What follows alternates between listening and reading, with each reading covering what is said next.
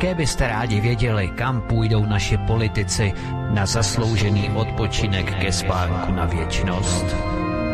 Přímo z poslanecké sněmovny, přes americkou ambasádu, až do strašnického krematoria. Pojď stoupat jak dým, až tam, kam jen ptáci mohou. Chceme je nechat sedět v poslanecké sněmovně tak dlouho, abychom jim házeli my lístky do urny, než v té urně skončí oni sami. Co takhle jim dát do rukou hrstku tabletek Viagry, aby ukázali, že se dokáží za náš národ konečně postavit? V pátek od 19 hodin přichází smršť událostí a informační nácest. Každý pátek od 19 hodin šéfredaktor zpravodajského portálu Ironet.cz pan VK krátkými švy jeho atamanského vyčínku vypumpuje náš tlak na 158%. Vedoucí kolotoče. Ve společném programu na svobodném vysílači CS. Tak hezký večer, vážení posluchači, diváci. Vítám vás tu, kdo si počká, ten se dočká a pan VK ještě tady a to znamená, že já nebudu moc do toho povídat a rovnou předám slovo Vítkovi. Vítku, prosím. Pavle, ahoj, zdravím tě, zdravím všechny posluchače svobodného vysílače, všechny čtenáře už obnoveného serveru Ironet.cz a v deštivém podvečeru, v deštivém večeru a i tebe VK, ahoj.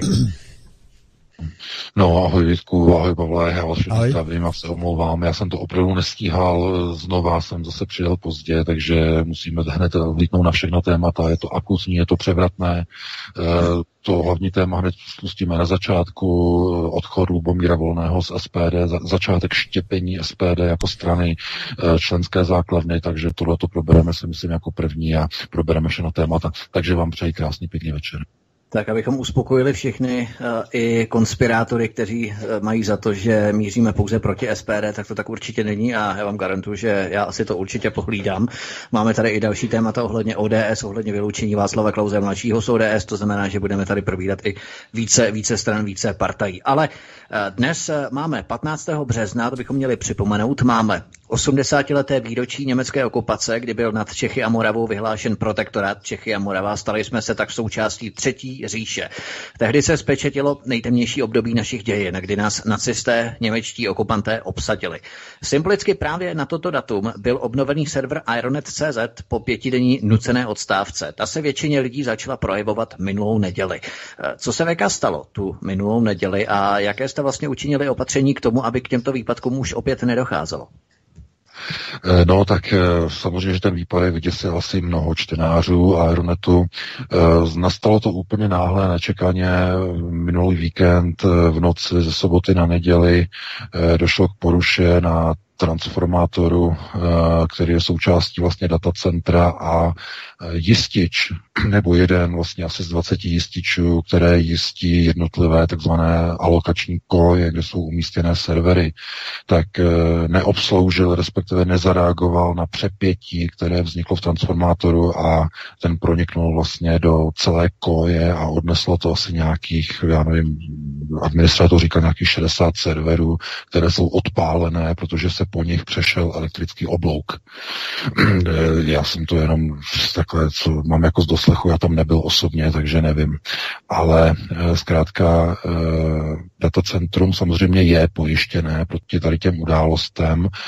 Nicméně je tam jedna věc, kterou já teď nebudu ještě rozebírat, protože ji prošetřuje i vlastně tamní, nějaký tamní úřady. Do toho datacentra v noci se dostala neznámá osoba, která neměla přístupovou kartu, je zaznamenaná na kamerách a je určité podezření, že s tím výpadkem a že s tou poruchou měla něco možná společného. Je to nová informace, úplně nová, já jsem ji dostal teď.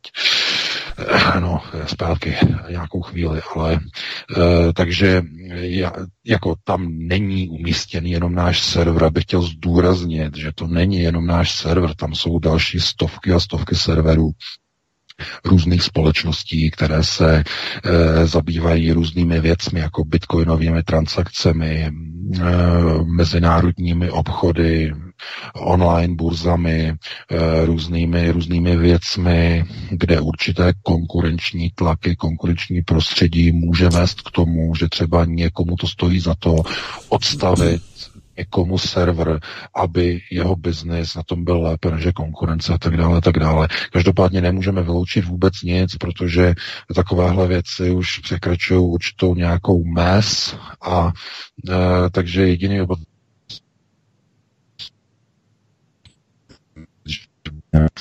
tomu zabezpečit, ale tam byl problém ještě někde úplně jinde, protože administrátor byl úplně zděšený.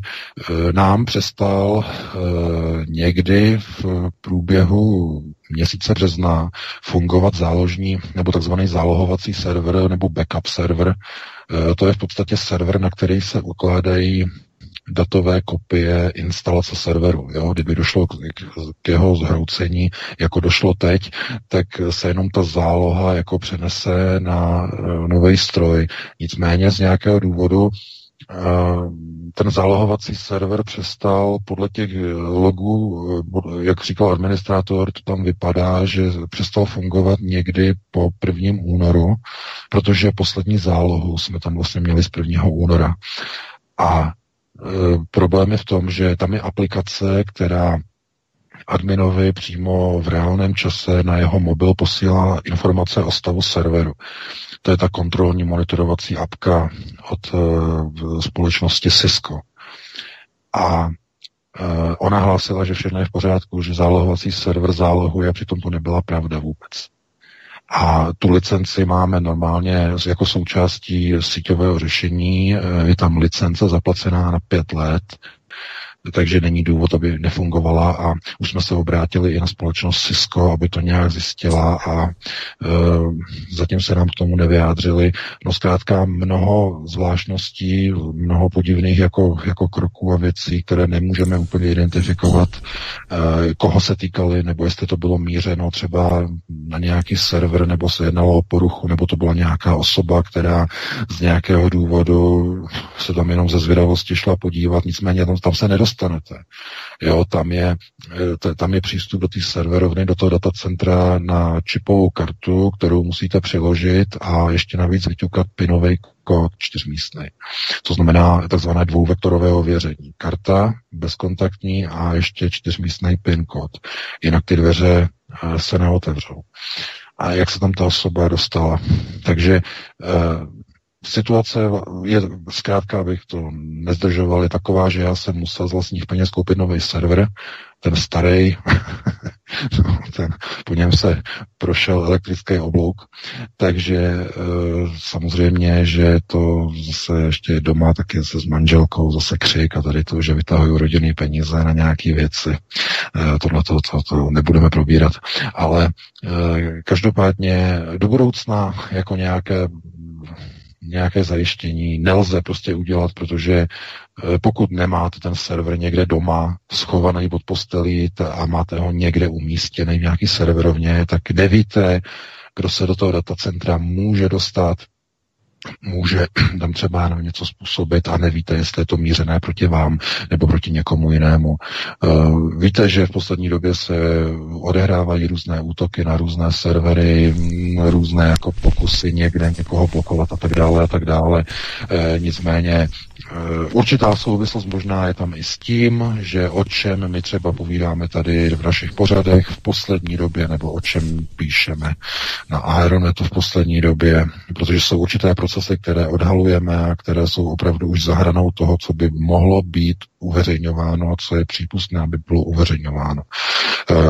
Minimálně tedy informace o tom, že probíhá válka mezi dvěma skupinami Židů, to znamená mezi Ž a Ž, je informace jedna z nejpřísněji utajovaných na světě. Je to top secret, o čem se nesmí nikdy mezi nikým, dokonce ani mezi zasvěcenými se nesmí hovořit a mluvit, protože se tím odhaluje jeden z takzvaných procesů vyššího řízení na této planetě. A samozřejmě, že my se snažíme vydržet tak dlouho, dokud to bude možné, ale dopředu říkám, pokud se vám jakýkoliv články na Aeronetu líbí, tak si je skopírujte, uložte si je, protože příště už se nemusí server objevit, protože nevíme, co bude v budoucnu. Procesy probíhají velmi rychle a velmi brutálně a tohle to možná bylo jenom jakýsi budíček. Mimochodem, kdyby nedošlo k této události, tak bychom vůbec nezjistili, že zálohovací server nám už přes měsíc nezálohuje. To je něco neuvěřitelného. A za to může samozřejmě americká společnost Cisco. To je americká firma, která dodává síťové řešení do datacentra. To bude tím Huawei. No, nevíme, protože to nejsme jenom my, to jsou i ostatní uživatelé těch serverů a ostatní majitelé, kteří také budou nárokovat své škody vůči datacentru, které je pojištěné samozřejmě, jenže ta pojišťovna samozřejmě si stáhne všechny ty kamerové záznamy a pokud se tam objevila nějaká osoba, která tam být neměla, tak pojišťovna datacentru nic nevyplatí. A víte, co by to potom znamenalo, že prostě co lidé, že si budou muset koupit něco jako vlastní servery, jako jsem zaplatil já, a nikdo jim to nenahradí samozřejmě. Takže to jsou velké škody a tak dále, a tak dále. Každopádně tohleto bychom tedy uzavřeli. Bylo to jenom 5 dnů. My se k tomu ještě dneska dostaneme v jednom tématu o tom, jak byl v České republice odstaven a vypnout policii první server. Společnost Vedos o tom přinesla informaci. Je to podle toho nového zákona, respektive nového paragrafu takzvaného trestního řádu, takže o tom budeme také hovořit. Jenom ale aspoň teda vidíte, že dělat alternativu je někdy hodně o ústa, no a stojí to hlavně hodně peněz lidí, kteří to celý financují a kteří do toho lezou. Takže já bych tady to ukončil. Předám ti ještě slovo, Pavle, tobě. Ano, tobě já jsem chtěl jenom prosím tě, Veka, ten server, nebo to datové centrum, to je v USA, co máš, jo? Ne, server máme normálně v Holandsku. Jo? My jsme přesunuli. Ale máme tak málo času, hodně témat, jo. Tak no já vím, ale to je docela dobrý vědět. Jasně. Takže kdyby, tam jde hlavně o subjektivy. To znamená, subjektivita jako firmy, americká server stále zůstává v Evropě a Holandsku, a to z toho důvodu, že datové spojení zase hlavně tedy pro české uživatele, že by představovalo určitou technickou komplikaci pomalého načítání stránek, protože spojených stránek to je větší dálka. Samozřejmě, že to zase není tak úplně znatelný, že by to třeba nevadilo. Nicméně u těch datové obslužnosti, když jsou čtenáři v Evropě, třeba aby server byl také někde v prostoru Evropy a holandská datacentra jsou opravdu jako nejšpičkovější v celé Evropě, takže to je hlavně ten důvod toho výběru tady té lokace. No tak, jak vidíte, tak to není úplně špičkový. Ještě moment, Vítku, já jenom chci říci, že my už s tím nějak počítáme podvědomě a my máme svůj server. Skutečně svůj server, takže svobodný vysílač by se to takovéto věci neměly týkat. Dobrý, prosím, Vítku. Tak zkusíme komentovat událost, která se přehodila právě dnes a je několik hodin stará, a to, že Lubomír Volný odešel ze struktury SPD, respektive z celého hnutí SPD. VK, pokud bys to mohl stručně okomentovat, a potom skočíme právě na ten odstavený server v České republice, první odstavený server podle toho paragrafu B7 trestního řádu, který je od února platný a o kterém jsme hovořili. Tak zkusme nejdřív Lubomíra Volného. No tak bohužel došlo k tomu, o čem já jsem vlastně hovořil už minulý týden, kdy jsem apeloval v poslední hodině, nebo ne v poslední hodině, ale v poslední snaze nějakým způsobem vyslat určitý vzkaz SPD, aby se pokusila zabránit některým procesům, které probíhají uvnitř této strany a této partaje. Ta strana zkrátka přestala být demokratickou stranou. To je naprosto zjevné. Ty informace, které já dostávám, to je nepublikovatelné. Problém je v tom, že v žádné politické straně si nemůžete kupovat jména určitých osob a kandidáty na kandidátky. To prostě nemá s demokracií vůbec nic společného.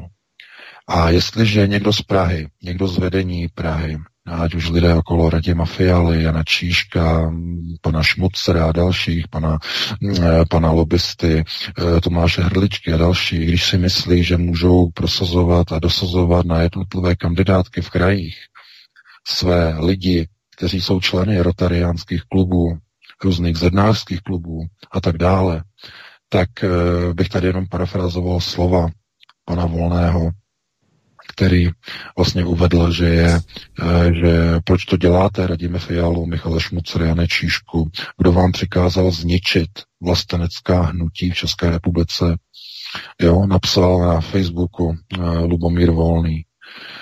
On kritizuje vlastně to, že SPD, konec konců já do toho jsem se zavrtal trošku hlouběji, tak je tam napojení na, kromě toho tedy, co bylo v těch třech článcích na Aeronetu SPD o takzvaných kmotrech, tak se ukazuje, že ta strana zcela začala kopírovat politiku tady německé AFD, to znamená proces Gleichschaltung.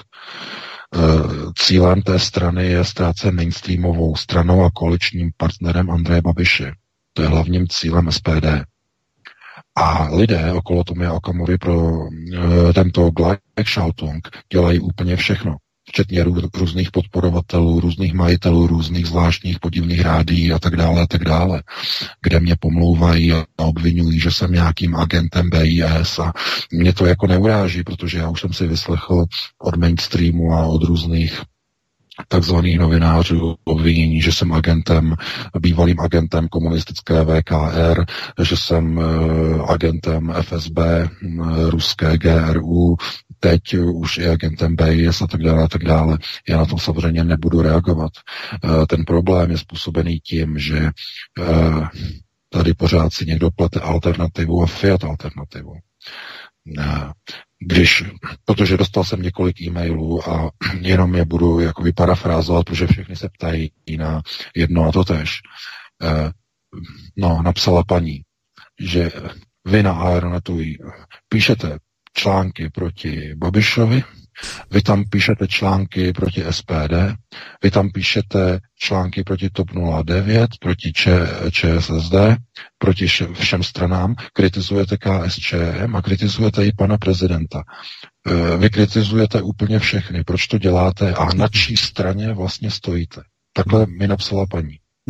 No, přesně ten problém. Ano, přesně. My nestojíme na ničí straně.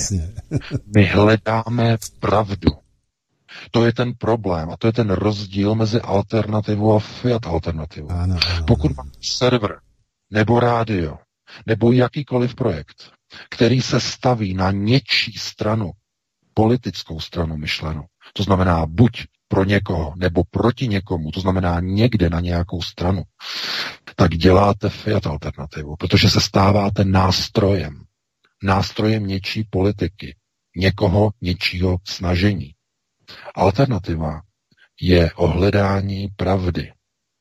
To znamená, že ten rozdíl, proč my vrtáme do všech politických stran na Aeronetu, úplně do všech, a lidé to nepochopí, že proč jako nestojíme na ničí straně a do všech vrtáme, je kvůli tomu, že hledáme skutečnou podstatu a skutečnou pravdu veškerých procesů, které probíhají v České republice.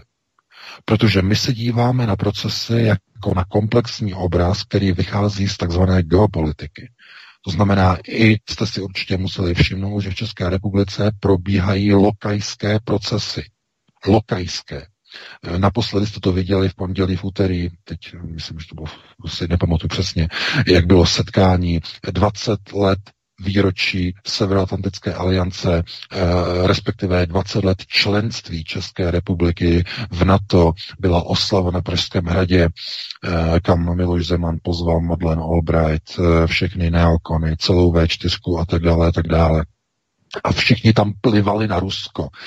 Miloš Zeman to tlumil, že říkal, že Rusko není takovým nebezpečím a že jenom ten, kdo je slabý, se bojí Ruska, protože Rusko je partner a tak dále, a tak dále. No ale co je to platné, když vychází vstříc neokonům a snaží se Miloš Zeman dělat moderátora mezi Ž a Ž, to znamená mezi chasidy a sionisty. Moderátora. A všichni víme, jak dopadají moderátoři těchto snah. Jedním z největších moderátorů mezi Ž a Ž v minulosti byl jistý Michail Gorbačov, který byl kádrem takzvané moderace mezi chasidy a sionisty, tehdy ještě v Sovětském svazu. A jak dopadl Sovětský svaz? Takže tam nemůžete vy ze své pozice dělat moderaci v této bitvě, v této válce mezi nimi. Ale Miloš Zeman se rozhodl, že udělá spojnici, jakýsi most mezi chasickou větví, protože on přijal v Jeruzalémě halachu, on přijal cenu, plaketu od Ronalda Lodra ve Spojených státech, ochránce světla, takže on je plně pod halachou, to znamená pod chasickou větví židů, ale v poslední době od události ve Venezuele a od událostí ohledně Juana Guaida se jeho politika začala takzvaně v moderačním způsobu přiklánět zároveň k sionistům, znamená snaha o balancování a vyvažování Prahy. A zase jsme u toho. Praha je centrem světového židovstva. Tam nemůže nikdy převážit jedna větev židů. Ani chasidů, ani sionistů. Nemůže převládnout. To znamená, že kdokoliv je u moci, tak jeho úkolem je vyvažovat stabilitu a rovnováhu nad Mahrálem v Praze. A ti, kdož toto dělají, tento moderační status, tak se postupně stávají groteskními figurami, které jsou až pomalu směšné. Když se na ně podíváte, co dělají, jaké postoje zaujímají, aby mohli tu moderační pozici zachovat. To znamená, aby byli jak prochasičtí, byli i prosionističtí. To je jako kdybyste chtěli najít rovnováhu mezi ohněm a vodou. To znamená nějakou rovnováhu mezi těmito dvěma elementy. No samozřejmě víte, že to je nemožné. To je naprosto marná snaha. Nicméně pořád se o to mnozí politici snaží hledat jakousi stabilitu mezi těmito dvěma větvemi. A Lubomír Volný právě je v téhleté pozici ten, který se nebál vzepřít se těmto procesům vyššího řízení, to znamená těm procesům, které probíhají pod čepcem anebo pod zástěrou. On odmítl Rotariána dosadit na čelo moravskoslezské kandidátky. A víte, co se stalo? Okamžitě došlo zvedení SPD k rozpuštění ostravské buňky, nebo té moravskoslezské MSK.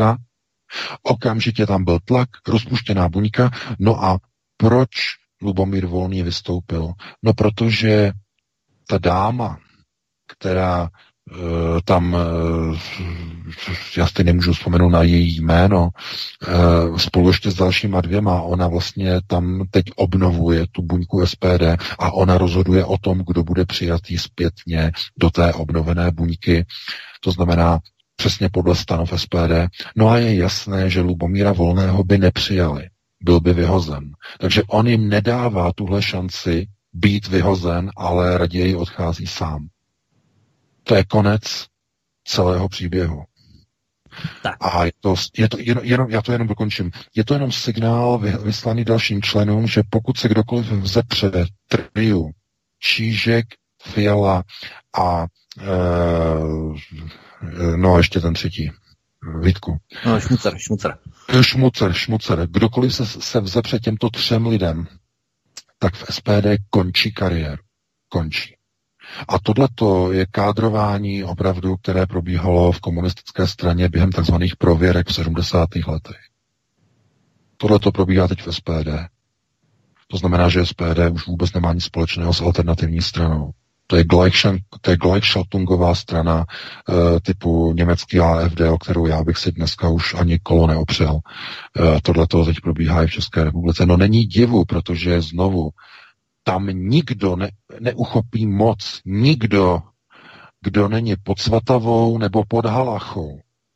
Neuchopí nikdo. A pořád to lidé jako nechápou. Pořád jako, že jak je to možný. No protože tak to bylo nastaveno poté, co došlo ke zhroucení takzvaného komunistického režimu v roce 89. Tehdy byly sice také tlaky z těchto dvou skupin, jenže tehdy veškerou moc držel ozbrojený lid, který měl zbraně. A proč myslíte, že komunisté rozdali zbraně lidu? Víte, kdo to byl? No to byly lidové milice. A proč komunisté dali lidovým milicím zbraně?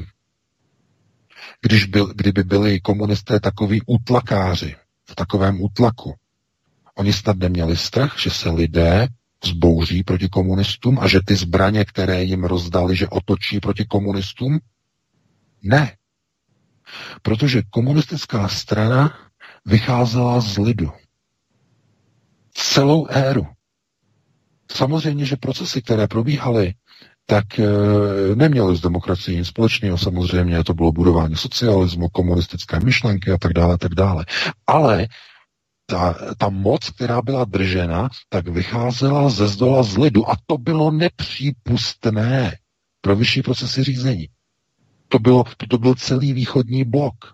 Proto rozpad celého východního bloku i v Československu řídila KGB, která tehdy byla už pod vlivem, od dob Andropova samozřejmě, mimochodem, už byla pod vlivem sionistů. To znamená, Dům Sion skrze tehdy sovětskou KGB připravil rozpad nejprve východních satelitů, aby o ně přišel Sovětský svaz a aby krize se přenesla do Sovětského svazu, který se potom zhroutil. Tak si poslechněte na nahrávce,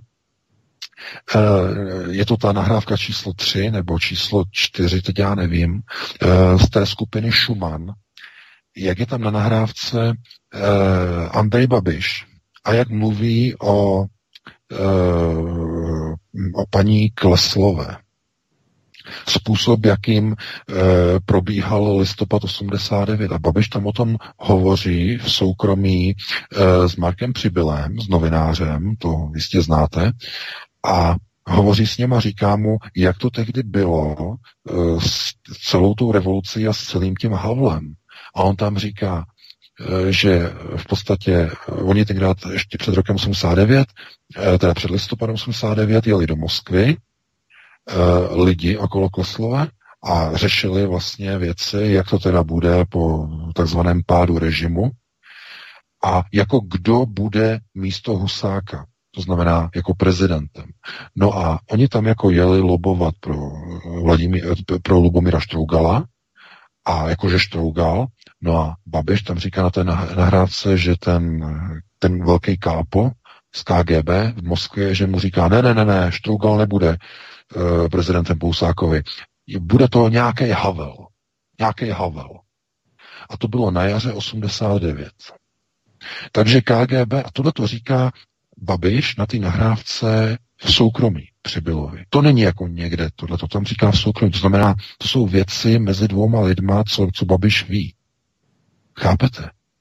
Takže to jsou velice cenné nahrávky mimochodem. Velice cenné. Protože z nich proniká ta pravda. To je důležité.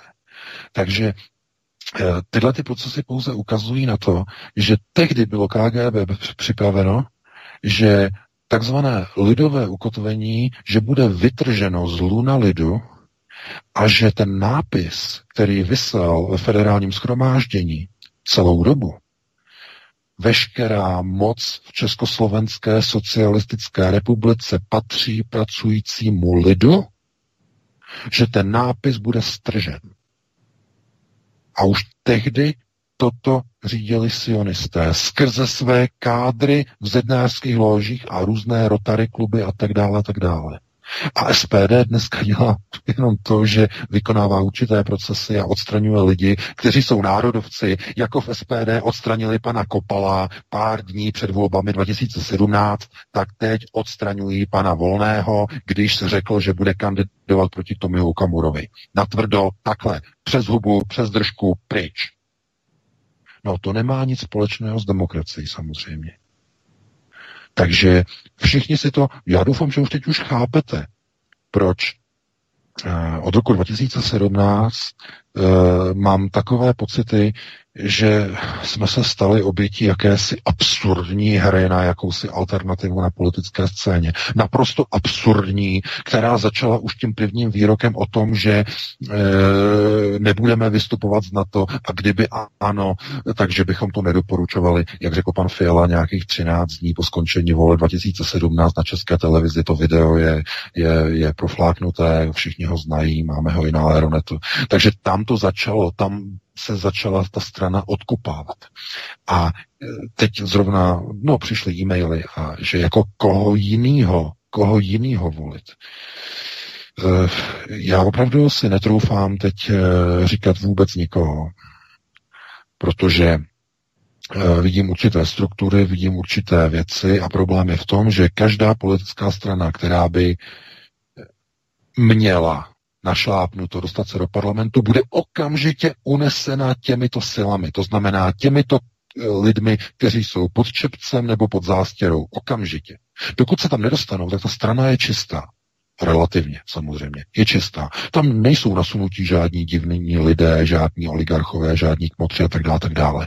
Dokud je malá, dokud je taková nějaká bezvýznamná, že teda jako nechci říkat, že strany, které nejsou v parlamentu, že jsou bezvýznamné, to ne, ale zkrátka tak to je, že do té doby o ty strany není zájem ze strany těchto lidí, které řídí tyto vyšší procesy řízení. Nicméně znovu je třeba zopakovat tu zásadní věc, tu mantru, že nikdo neusedne na stolec moci v Praze ten, kdo není pod čepcem nebo pod zástěrou. Oni si rozdělili veškeré řídící procesy nad českými, moravskými a slezskými zeměmi. Nejenom nad nimi, ale v dalších zemích úplně stejně. Ale teď mluvíme o České republice. Tak to znamená, všechno si to převzali po roce 89 a plně to kontrolují. A kdokoliv začne odhalovat jejich procesy, jejich pohůnky, jejich koníky, jejich koníčky a tak dále, různé nastrčené lidi, tak takovému člověku začnou jít po hlavě. Snaží se ho odstranit, snaží se ho omlčet, snaží se ho vypnout a tak dále, a tak dále. Nasazují mu psí hlavu. Všichni znáte ty procesy, jak to probíhá. Diskreditační kampaně, pomluvy ze všech stran a tak dále, tak dále. Na to ani nemůžete reagovat, protože těm lidem to stejně nevysvětlíte. Pro ně jste agent a tím to končí, tím to hasne. Každý přece sám musí vidět, že když si srovná sliby, které SPD dávala lidem v roce 2017 v polovině roku, já to mám nahrané, já mám nahraná ta videa s Tomiem Okamurou na demonstraci, jeho výrok. Evropská unie je naprosto nereformovatelná, proto SPD bude podporovat referendum o vystoupení z Evropské unie. Tohleto. Mám to nahrané na videu. To není něco, co... Ale ano, samozřejmě, že lidé už to nechtějí slyšet. Ti, kteří jako potřebují mít stále víru v něco, tak to nechtějí slyšet. Dnes už tady to neuslyšíte od politiků v SPD. Dneska už se jede pouze reforma ála paní Le Pen. Rozšiřují se hoaxy o jakési třetině nebo blokovací třetině v Evropském parlamentu. Rozšiřují se nepravdy a báchorky a bajky. Protože zase znova napsali lidé, že jako jak je to teda, že prý že to říká i paní Le Pen o té blokovací třetině a že to říkají Italové, že tohleto, že to tak funguje, tak jako jestli to je pravda nebo není. Já jsem to přece vysvětloval v tom jednom posledním článku. To není třetina poslanců v poslaneckém europarlamentu. To je třetina hlasů zastupujících 1/3 evropské populace. Je to populační kvórum třetinové. Vysvětlete to pro boha někdo tomu panu redaktorovi na tom nejmenovaném rádiu. Ať nedezinformuje lidi. To není třetina poslanců, ale třetina populačního kvóra. To znamená, že vy můžete klidně v Evropském parlamentu dát dohromady poslance z poloviny členských států Evropské unie. To znamená více než třetinu. Ale stejně vám to stačit nebude na zablokování, protože dohromady nedají třetinu populace občanů Evropské unie. To je to třetinové blokovací kvórum. Já myslím, že tady si můžeme dát ty čísla, že Polsko má dohromady 56 europoslanců, my s Maďarskem máme dohromady 21 poslanců, shodně tady 21 a Slovensko má 13 europoslanců. A když to začneme dohromady, máme 106 europoslanců. Takže i kdyby byly národovecké strany zvoleny úplně všemi, což nikdy nenastane všemi poslanci, je to pouze 106 poslanců, ale... Třeba Německo má 94 europoslanců a Francie má 76. Sečteno je to 170. Takže jenom tyto dvě čísla 106 versus 170 je úplně jasné, kdo tady bude hrát vždy tu hlavní roli, i když by byly národovecké strany i s Marine Le Pen a já nevím s čím vším, pořád to je takový propastný rozdíl, i kdyby všechny hlasy v rámci České republiky, Slovenska, Polska, Maďarska a třeba i Rakouska, co já vím, tak pořád to nedá dohromady tu věc i třeba s několika hlasy Marine Le Pen ve francouzském europarlamentu. Takže já bych to ukončil VK. Ještě jenom jednu věc, Vítku. Jenom chci zdůraznit, že přesně jak to říkáš, co se týče těch hlasů těch europoslanců, tak tam se počítají takzvané celé jednotlivé národní populace, které se dělí počtem jednotlivých poslanců zvolených za jednotlivé strany za danou zemi. To znamená, že když to přepočítáme takzvaně na Českou republiku, no tak do Evropského parlamentu nebude zvoleno jenom 100% europoslanců za SPD, aby měli 10 milionů obyvatel takzvaného kvóra populačního. Ne. Budou tam zvolení lidé za hnutí ANO, zřejmě za, já nevím, ČSSD, za TOP 09 a tak dále. A to znamená, že to kvórum SPD se bude snižovat a snižovat. Takže po přepočtu na jednoho europoslance vyjde, že kdyby se například do europarlamentu dostal jenom jeden poslanec SPD, aby se na to dobře počítalo, a těch poslanců by tam bylo zvoleno, teď já nevím, Vítku, 15 z České republiky, nebo kolik se volí poslanců do europarlamentu z České, teď nevím, abych neplácal. No 21. Tak kdyby byl zvolen jenom jeden poslanec, tak bude mít jenom 1/21 z 10 milionů obyvatel populačního kvóra České republiky. 10 milionů děleno 1/20.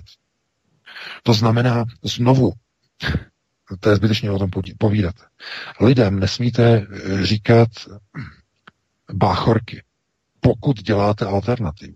Nemůžete jim říkat demagogie a nemůžete dezinterpretovat informace, protože já nevěřím tomu, že by Marine Le Pen tady tu základní elementární věc z Lisabonské smlouvy, jak se přepočítávají hlasy takzvaného blokačního kvóra v Evropském parlamentu, že by o tom to nevěděla. A já se potom dozvídám informace, že někdo na nás plive, nebo na mě plive a tohleto a rozšiřuje dezinformace o nějakých prostě třetinových blokačních, že třetina poslanců a tak dále. To nemá vůbec nic společného s třetinou poslanců, to je třetina populačního kvóra, pro boha. Proto byla Lisabonská smlouva přijata, aby vyhovovala a posilovala takzvanou volební sílu velkých zemí v EU. To znamená, aby posílila německé hlasy, francouzské hlasy. A no a mimochodem taky polské. Polsko je taky velké, ale hlavně tedy německá Francie. A třetinové blokační kvórum je naprosto nedostižné pro takzvané alternativní nebo opozičně alternativní strany v Evropském parlamentu. Protože ty strany můžou uspět jedině tehdy, když se budou opírat o širokou podporu. Opravdu širokou podporu národního hnutí, lidového národního hnutí. No to jsou obyčejní lidé, kteří nechtějí žádné oligarchy, nechtějí žádné kmotry, nechtějí žádné zednáře, nechtějí žádné rotariány. nechtějí žádnou severoatlantickou alianci a chtějí tvrdé vystoupení z Evropské unie. Nechtějí žádné reformy zevnitř, nějaká blokovací kvóra a tak dále a tak dále. Tohle to znovu přece o čem to je? Kdybyste neměli model, tak byste tomu nevěřili. Nebo nikdo by to nikomu nevěřil. Ale podívejte se tady na německou AfD. Tak se na ně podívejte, co z ní je dneska za stranu. Oni otevírají vlastní pobočky pro spolupráci v Berlíně s izraelskou ambasádou. Otevřeli pobočku pro židovské členy AfD, aby umlčeli ten křik německého mainstreamu, že AfD je antisemitská strana. Tak jim dali dokonce výhody, že mohou se účastnit hlasovacích sjezdů bez pozvání a tak dále, tak dále. To znamená pozitivní diskriminace židovských členů AfD a tak dále, tak dále. Alice Weidel, bývalá bankéřka Goldman Sachs. Proboha, chápete? A Němci začínají to chápat, co si zvolili, co to je za stranu. Chápete? No a já, když to vidím, že to samé probíhá v České republice v SPD, tak bych z toho plakal, bych z toho brečel. To je něco neuvěřitelného. Protože my nemůžeme potom lidem rvát do hlavy nějaké alternativní teze, když nějaká strana, která vychází z alternativy, tak potom vyhazuje své členy, kteří odmítli dosadit na kandidátku Rotariána. Takže tohle to uzavřeme, hned se pustíme na další téma. Vítku, ty tomu také něco řekneš a posuneme se dál. No, já nevím, jestli chcete, Pavle, VK, dát píšničku, anebo pojedeme do celé hodiny, do 9. hodiny. Pojedeme dál, protože já jsem přišel pozdě, takže pojedeme dál. Jo, pojedeme dál. Písničky, jasně. Dobře, tak Lubomír Volný se sice vzepřel v rámci vedení SPD a odešel sám, než byl odejit. Ale výkonná rada ODS bude v sobotu, to znamená zítra, s největší pravděpodobností rozhodovat o vyloučení Václava Klause mladšího, který se nevzepřel a který evidentně neodešel z poslaneckého klubu.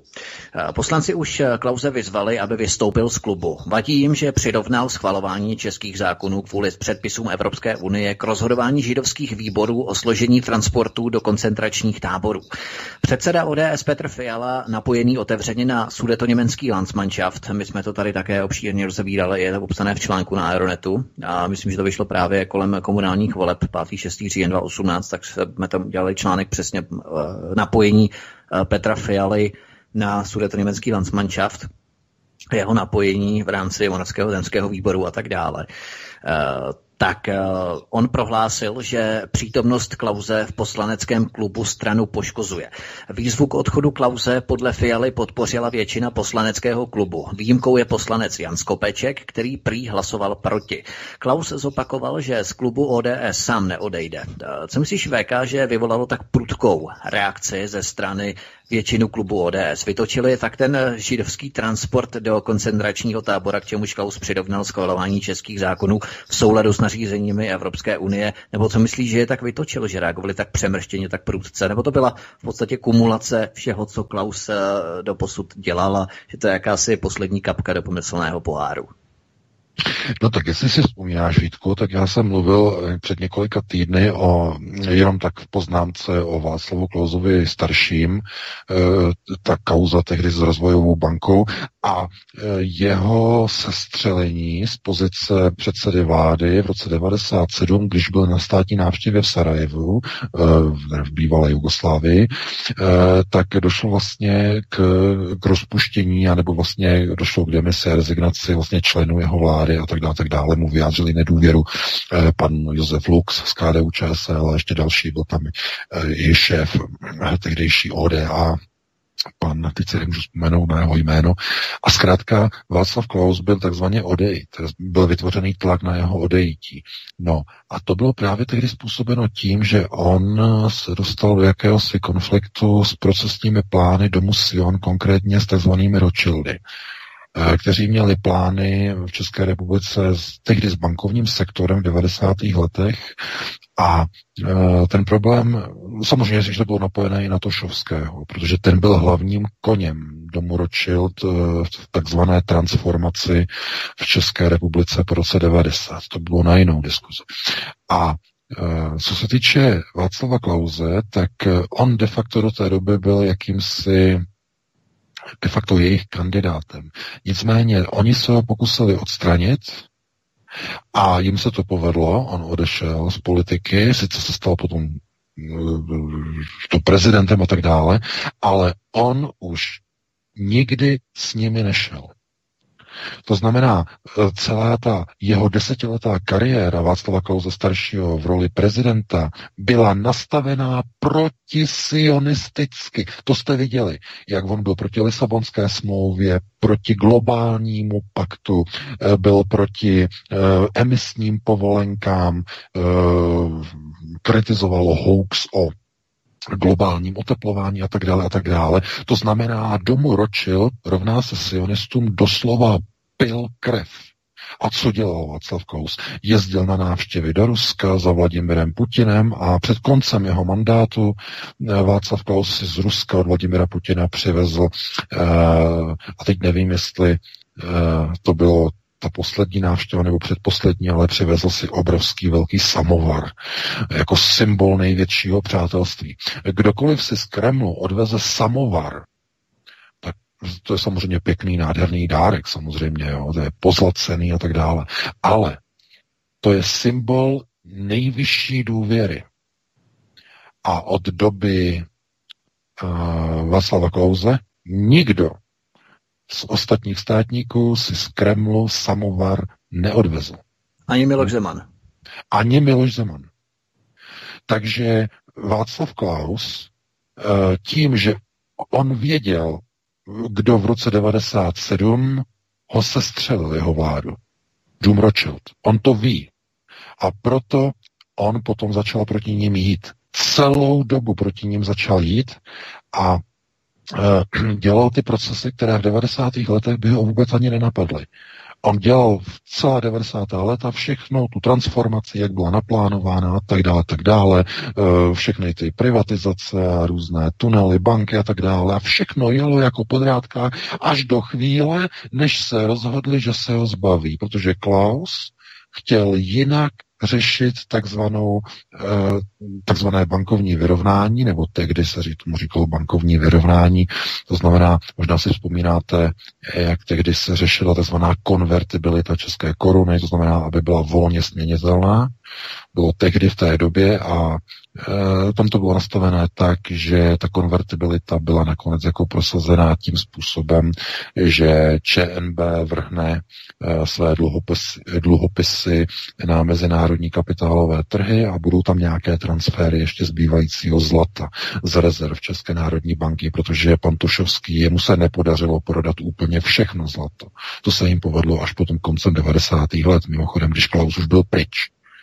No a jsou strašné věci samozřejmě, to je něco neuvěřitelného. Každopádně Klaus je v této pozici od té chvíle, od roku 1997, i jeho rodina samozřejmě, i jeho syn Václav Klaus mladší, jsou v tom nastavení, co bychom mohli nazvat takzvaný národní elitismus.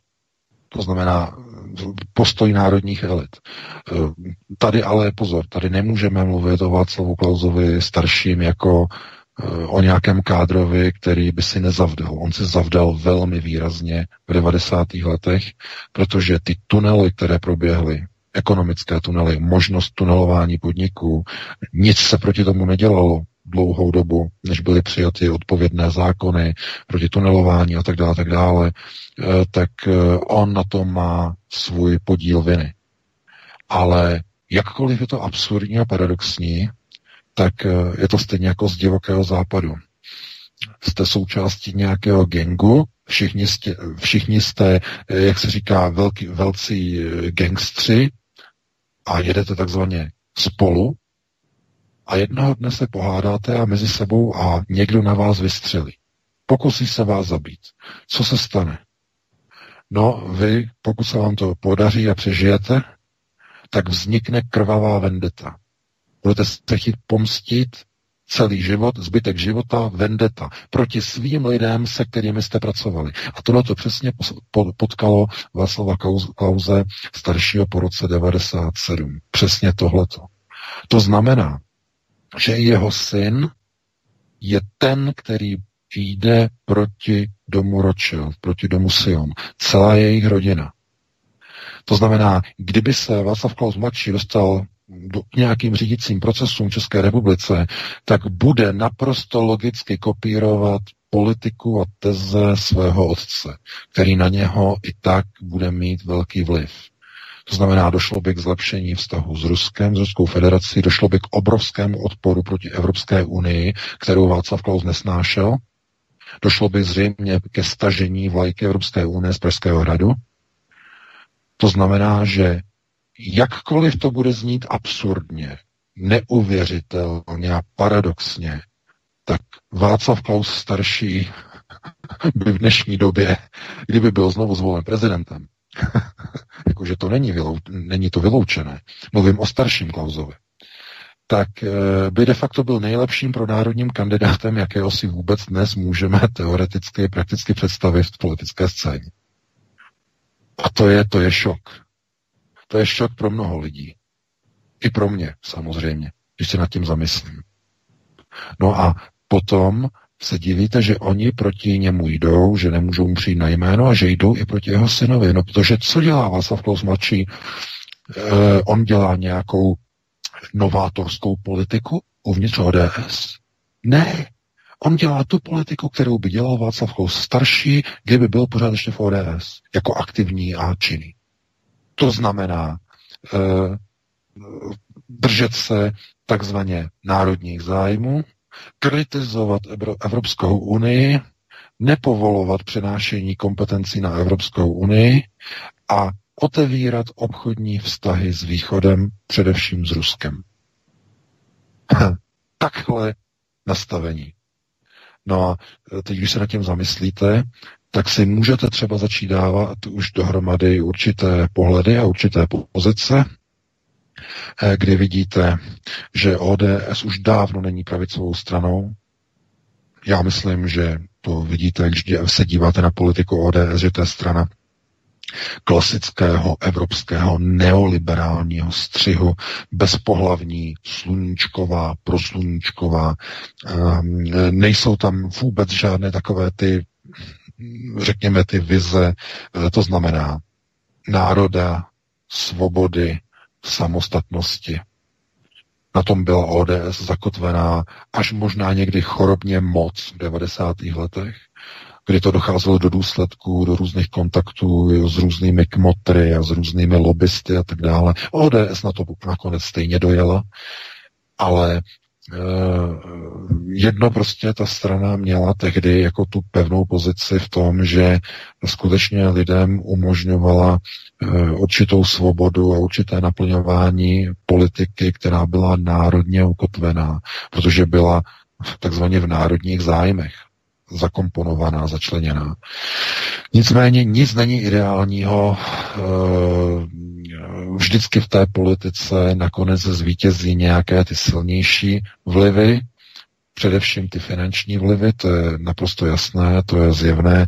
A jestli oni vyloučí Václava Klause mladšího z klubu poslaneckého, tak se pouze připojí k Lubomíru Volnému. No, a co z toho vyplývá? Jistě víte. Není vyloučený vznik nového opozičního pronárodního politického subjektu v České republice, který bude mít ambice jít proti stranám na výplatní pásce domu Rothschild. Bude to brutální, bude to masakr, ale jak se ukazuje, ty procesy byly nastartovány, protože ani chasidé nemůžou připustit, aby sionisté uchopili veškerou moc nad Prahou. Takže připraví určité procesy, pomůžou a nepomůžou určitým procesům, aby proběhly, aby oslabili moc domu Sion a aby byli takzvaně posíleny pro národní teze, které v důsledku pomůžou takzvanému chasickému ukotvení a zvýšení bezpečnosti chasické Rusy, takzvaných ruských chasidů v Rusku. Protože to, co je nejvíce ohrožuje, tak je nasunování válečných zbraní skrze koně amerických, tedy skrze koně amerických sionistů, rovná se skrze americkou armádu na hranice Ruska. A tenhle ten proces je definován a ukotvován a posilován uvnitř Evropské unie Severoatlantickou aliancí. A co je strašné a hrozivé v poslední době, především skupinou V4 a jejími politiky, představiteli, činiteli. Proto bylo velmi důležité ukázat i Andreji Babišovi, že mu nebude jen tak dovoleno přijmout halachu, nasadit si čepec, protože ta zástěra v Praze je příliš moc silná. A to bylo ukázáno na kauze s panem Faltýnkem, to je ta kauza s tím zatýkáním v kauze onoho tendru na dálniční mýto společnosti Kapsch. To je celé namířené proti Andreji Babišovi, to celé namířené proti tomu, aby on se dostal takzvaně pod tlak a aby nebyl takzvaně výkonným koněm chasických židů v Praze. Protože to by bylo nebezpečné. Vidíte, jak on tam se dotýká té zdi v Jeruzalémě a jak hned potom dostal pozvání do Spojených států Donaldu Trumpovi k nejvyššímu kádrovi chasidů a jak rychle musel zároveň naklusat do Langley za Gino Haspel, za šéfkou CIA, po které samozřejmě chtěli nějaké informace ohledně takzvaných, já nevím, závadných skutečností, které se týkají produktů Huawei, protože z toho hrozí arbitráž České republice. Takže on nepřijel Babiš do Ameriky jenom, aby se tam setkal s Babišem, teda aby se tam setkal s Donaldem Trumpem. On tam přijel i kvůli tomu, aby se setkal s šéfkou americké ústřední zpravodajské služby. No a zase jsme u toho. To znamená, on nemohl přijet do Spojených států jenom za Donaldem Trumpem. No co by to bylo? No to by byla urážka domu Sion, amerických neokonů. Takže on musel tu návštěvu vyvážit. No a čím ji vyvážil? No, že se setkal s Ginou Haspel v centrále CIA v Langley. To je jejich člověk, sionistů. Protože to vymyslela CIA, celou tu akci proti Huawei. To je jejich práce. Takže chápete, jako někdo řekne premiér, co je to premiér, nebo on dělá pro národní politiku, no to přece není pravda. On musel se naškatulkovat a musel napanáčkovat před Ginu Haspel, šéfku CIA. Dovedete si představit, jenom pro vaši představu, že by, samozřejmě to absurdní, to se nikdy nestane, ale jenom ta představa, že by ruský premiér Dmitrij Medveděv naklusal do sídla americké špionážní služby, ústřední zpravodajské služby CIA, aby tam mluvil s šéfkou zpravodajců, s šéfkou CIA. Chápete? To je něco, to je vlastně zrada s požehnáním výkonné moci. Jako dovedete si představit, za to by se střílelo ještě před nějakými 20-30 lety, no 20 ne, už je to 30 let, ale před 30, 40, 50 lety by to byla vlastizrada a takový politik by byl označený za vlastizrádce. Protože tehdy nepřipadalo v úvahu, aby jakýkoliv politik vstoupil do sídla cizí zpravodajské služby. Okamžitě by byl zkompromitovaný. No a vidíte, ale dneska je to úplně normální, protože ty řídící procesy jsou už tak nastavené, že jednotlivé státy už nemají vlastní vlády. Už jsem o tom hovořil minule a předminule. To už nejsou suverénní samostatné vlády, suverénní zemí. Už nerozhodují vůbec o ničem. Už jsou to v podstatě jenom manažeři. No a manažer přece ten je co? Ten zastupuje stát jako nějaká politická, diplomatická persona? Ne. Manažér je výkonný kádr. No ten už přece může do sídla CIA, ne? To je jenom manažér. Přijme instrukce, co má udělat, kam, co má posunout a tak dále.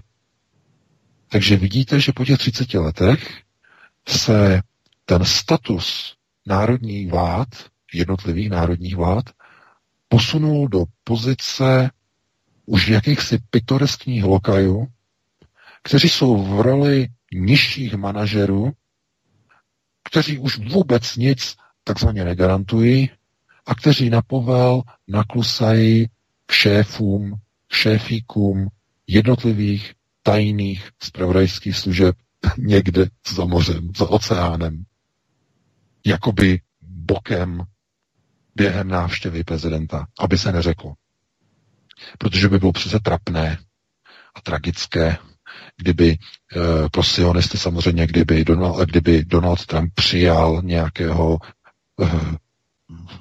kádra od někud z Evropy a ten kádr by se nepřišel ohlásit k druhé straně, to znamená k sionistům, to znamená někomu od nich.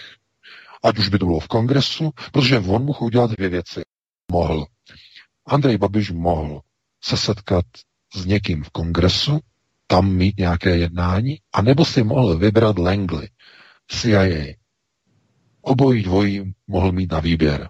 Obojí je pod kontrolou sionistů. No on si vybral, že schůzka v CIA v Langley bude taková komornější, tak si vybral návštěvu Langley. No a spojil příjemné nebo nepříjemné s užitečným, když si řekl o některé údaje, některá data ohledně Huawei, která by potom mohla být použita, nebo která by mohla být použita v případné obraně České republiky před hrozící arbitráží se společností Huawei. Takže do takovýchhle důsledků nakonec dochází politika. A samozřejmě, že musíme se pustit na další téma, já ti předám slovo Vítku a jdeme hned na další. Tak a jdeme hned na další téma. Já jenom přihodím v rámci ODS, abychom si to zopakovali ohledně Petra Fialy. Tak Petra Fialu najdeme třeba v Akademické radě Vysoké školy Cevro Institutu, kterou řídí mimochodem Ivan Langer, který se dostal znovu do vedoucí pozice místní buňky ODS v Olomouci. Tak to jenom, abychom věděli. A v Cevro Institutu najdeme třeba i Alexandra Vondru, Petra Nečase, Jana Zahradila a další. Takže v podstatě vysloužili ODSáci, nebo ještě současní aktivní ODSáci. Takže tam působí Petr Fiala. Současný vůdce sudetoněmeckého landsmanšaftu Bernd Posselt je zároveň vůdcem německé pobočky organizace Panevropa, respektive Panevropská unie Čech a Moravy. Žerotínova ulice, Praha 3. A tato německá frakce, Panevropa Union, má názorově blízko k vyhnaneckým organizacím. Je odpůrcem nacionalismu takzvaného a chce zastupovat zájmy vysídlenců, pokud možno v rámci evropského sjednocení. No a máme tu přímé napojení na Moravský zemský výbor, spadající pod sdružení Panevropa. A to z pozice vrcholového politika ODS. Ale abych to vysvětlil, současný vůdce sudetoněmeckého landsmanšaftu Bernd Posselt je zároveň vůdcem německé frakce Hnutí Panevropa. To jsme si řekli. A předsedou tohoto Moravského zemského výboru sdružení Panevropa, spadající pod sudetoněmecký landsmanšaft, je předseda ODS Petr Fiala.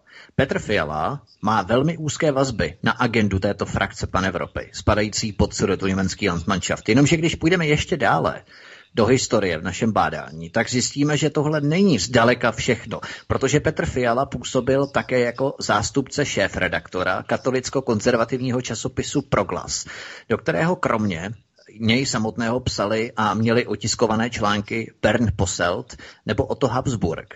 A Petr Fiala napsal článek v roce 1990, číslo 9/10 v tomto roce, ve kterém mimo jiné cituje z projevu Otty Habsburka, který přijel do Brna přesvědčovat, že Češi mají na západě své největší přátele v sudetských Němcích. Ten článek obsahuje i 3 fotografie, na kterých Petr Fiala pózuje s Berndem Posseltem, Otto Habsburkem, politikem KDU-ČSL Pavlem Tollnerem a praporem Moravské zemské panevropské unie, jimž v podstatě byl předsedou.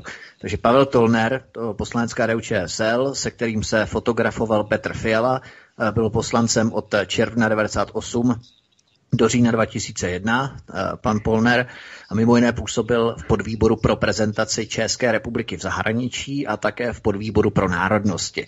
Takže už chápeme ty souvislosti návštěv čelních představitelů Daniela Hermana, Pavla Bělobrádka z KDU-ČSL, Allgemeine a tak dále, Sudetněmeckého Landsmannschaftu a tak dále. Poslanci KDU-ČSL i ODS, jak vidíme, se s Berndem Posseltem fotografovali už v roce 1990. A ještě jedna věc kolem konzervativního Petra Fialy.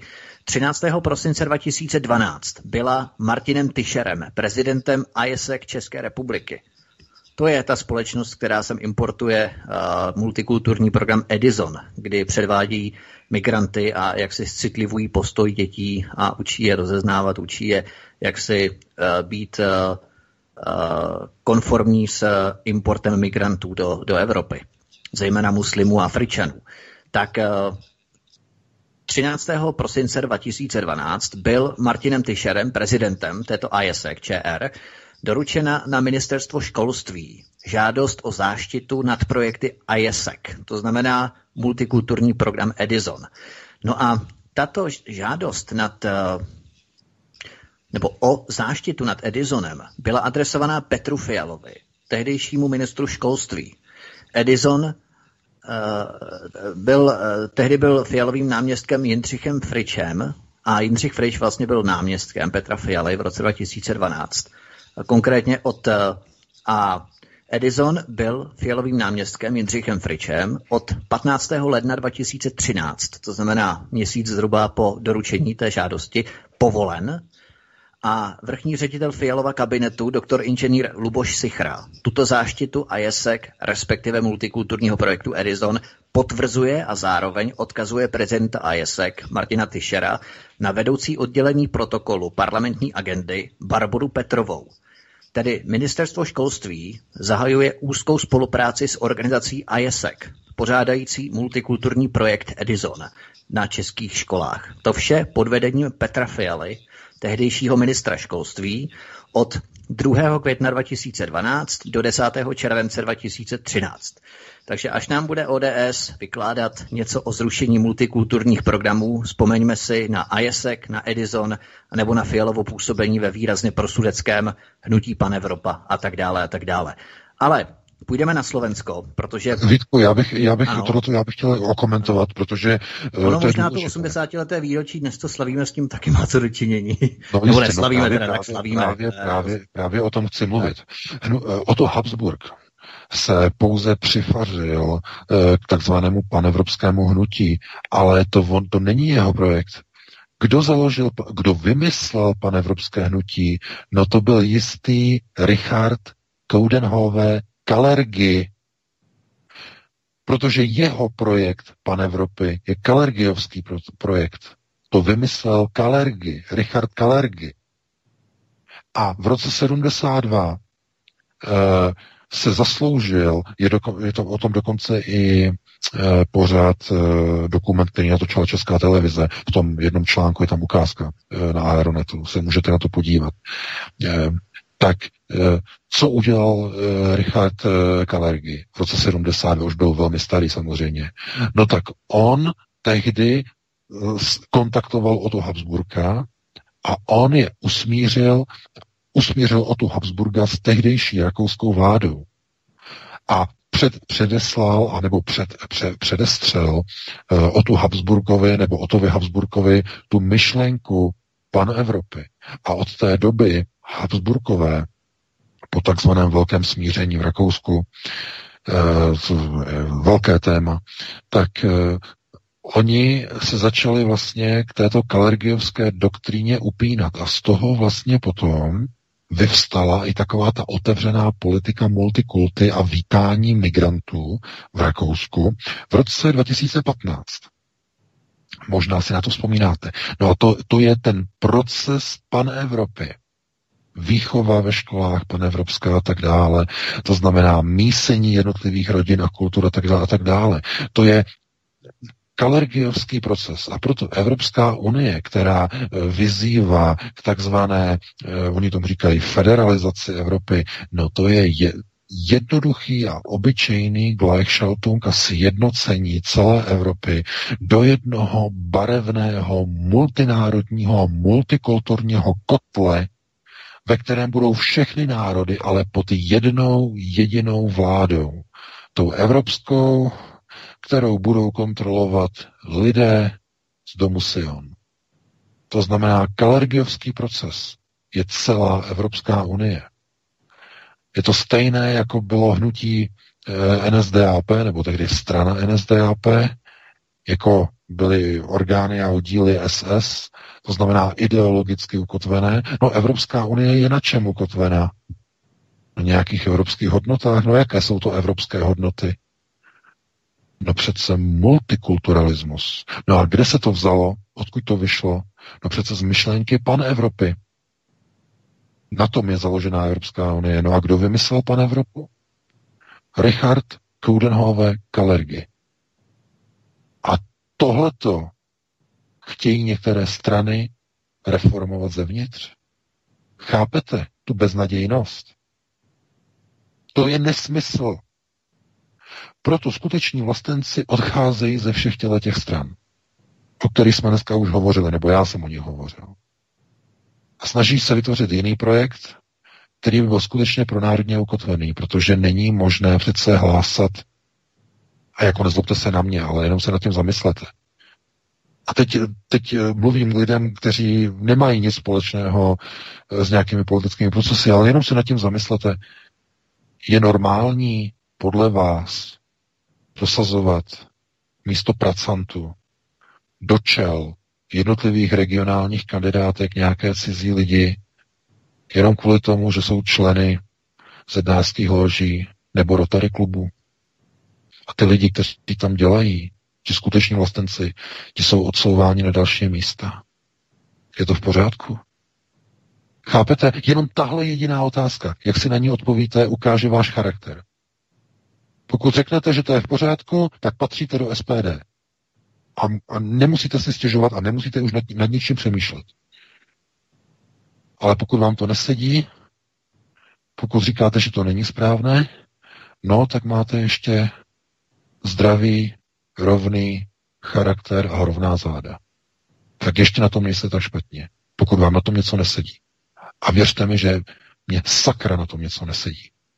Protože apelovat na lidi a říkat jim, aby prosazovali národní zájmy a druhou rukou jim nasadit do čela kandidátky velmistra vysokostupňového zednáře, je taková facka do držky, až vám vylétnou zuby a krev se rozstříkne na zeď.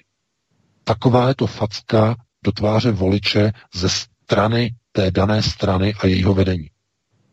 A potom se divíte, že ta strana se rozpadá, že od ní odcházejí lídři a šéfové jejich nejúspěšnějších buněk, protože ta moravskoslezská buňka měla nejlepší výsledky volební, úplně nejlepší. A Lubomír Volný tam měl nejsilnější slovo, jedno z nejsilnějších slov uvnitř SPD. Proto se ho báli, že on by začal je přerůstat v Praze. Možná, že se nebál Tomio, ale že se báli ti lidé okolo něho. Ti zmínění 3. Nebo 4, včetně pana Hrdličky. Takže ano, ale chápete, tohle to přece není poprvé.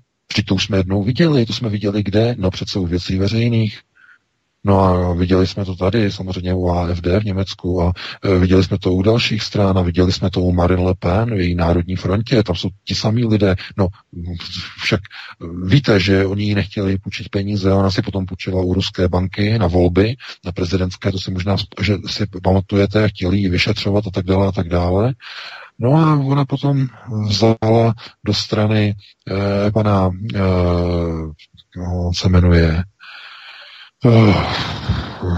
teď jsem už vzpomínal nějak Felfier, nebo tak nějak, teď se musíme jít na internetu. No, je to její nový hlavní poradce. No a je to bývalý bankéř z londýnské banky Lloyd. A od té doby najednou francouzská Národní fronta Marine Le Pen prosazuje co? Místo vystupování z EU najednou reformu. Chápete? A kdo je Alice Weidl v AFD? Předsedkyně. No, to je pro změnu bývalá bankéřka Goldman Sachs. No, a už vám to doufám dochází, nebo ještě vám to nedochází, nebo mám ještě pokračovat, ještě to víc vysvětlovat. Nikdo neusedne na 100 let moci ten, který nemá čepec nebo zástěru. A najednou, vidíte, se všechno jde. To znamená, ten Gleichschaltung probíhá s požehnáním jejich vůdců, těch jednotlivých stran, které byly zvoleni ze zdola. A já teď řeknu samozřejmě něco, aby to někdo zase potom neobrátil proti mně, ale jeden odstavec, co napsal Adolf Hitler v Mein Kampf, stojí za uvážení. Tam je. Oni vědí, že když se opřeme o lid, že nás nemohou porazit. Kdyby bylo možné porazit lid, oni by nikdy neuspěli. A proto vhodí vidle do lidu, aby ty vidle popadl a lid se mezi sebou pobodal. No. Já nechci jako tady propagovat někde nějaké knihy, ale když se nad tím zamyslíte, to by se mělo někam tesat do kamene. A když vidíte, jak se rozpadají národní projekty, které byly dříve pro národní a najednou jsou unášeny jakýmisi kmotry, jakýmisi zednáři, jakýmisi rotariány a tak dále a tak dále. Všechno je to samozřejmě nastavené na vyšší procesy řízení, protože je snaha, aby Česká republika zůstala v tom rovnovážném ukotvení mezi ž a ž, aby ta země nešla příliš na východ, ale zároveň, aby nešla příliš na západ, to znamená, aby byla vyvážená někde v tom prostoru, ale žádná z těch stran na to nechce přistoupit. Každá z nich chce vyhrát, to znamená, je tam spor, je tam klinč, jeden proti druhému, jedna strana proti druhým. No a ten národ je uprostřed mezi těmi dvěma obrovskými drtícími mlýnskými kameny, které jdou proti sobě. No a politika a lidé, kteří vloží někde nějakou důvěru, tak mají dvě možnosti. Jsou dvě skupiny lidí samozřejmě, to je i z psychologie, takzvaná kognitivní recepce, schopnost tedy vnímání podnětu. Část lidí je zklamána a končí s takovým projektem. No a u druhé části lidí vzniká takzvaný vliv sebezapření. To je psychologicky podmíněné. Říká se tomu někdy také jako selektivní slepota. A ti lidé zůstávají v tom projektu, protože se odmítají vzdát té myšlenky a odmítají uvěřit tomu, že naletěli a odmítají uvěřit tomu, že to je tak, jak se říká, že to přece není pravda. To není pravda, že se nevyhraje druhá světová válka. Vždyť Führer má přece zázračné Wunderwaffen, že má zázračné zbraně a vyhrajeme a Rusové už jsou před Berlínem a Američané překročili Rýn a ještě vyhrajeme válku. A ženy brali panzerfausty a bojovali proti ruským tankům a děti bojovaly do posledního muže, dítěte.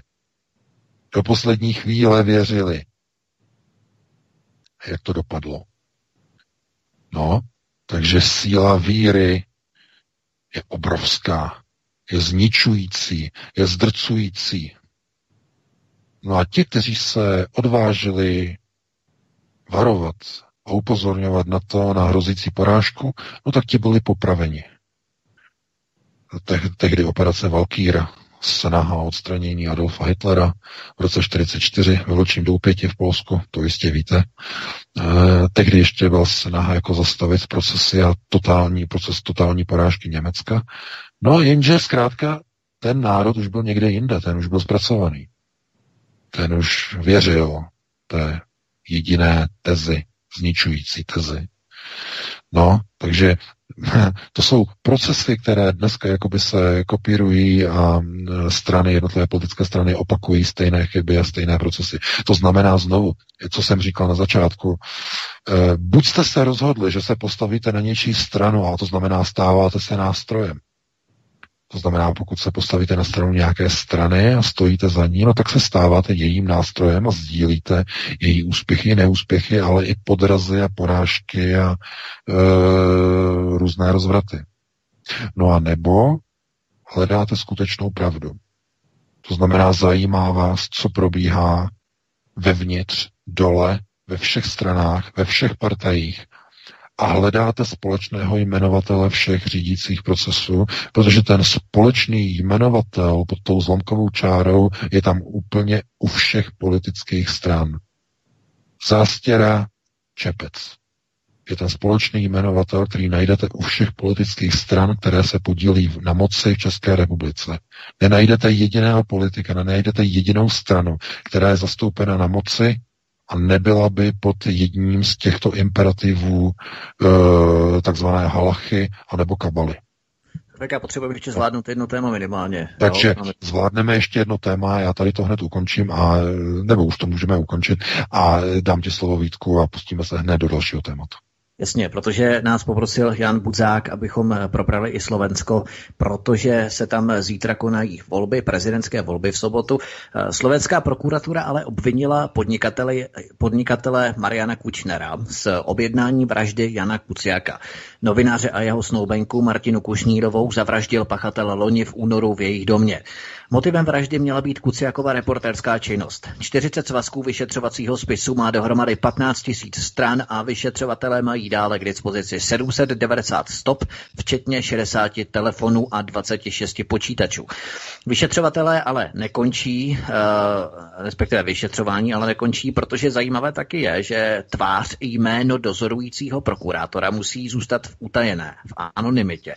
V současné chvíli se neví, zda Marian Kočner byl jediným objednavatelem vraždy Kuciaka. Kočnera po obvinění ještě vyšetřovatelé nevyslechli. Zůstává v nejpřísnější formě vazby, do kterého ale prokurátoři vzali před několika měsíci kvůli finanční kriminalitě. Co VK říkáš na tento vývoj na Slovensku i z pohledu zítřejšího sobotního konání prezidentských voleb, kdy se vynořila jakási, kdo nesleduje slovenskou politickou scénu, paní Šaputová, máme Šabatovou, se pořád pletu, Šaputová se jmenuje. A myslíš, že je náhoda, že den před konáním prezidentských voleb se vytahuje karta Kuciak takto mediálně široce, že to není třeba až v neděli nebo v pondělí, den, dva po volbách, ale těsně před volbami. Jakou to má souvislost, nebo může to mít souvislost i s tím? No tak paní Čaputová je samozřejmě kandidátem George Sereše na Slovensku.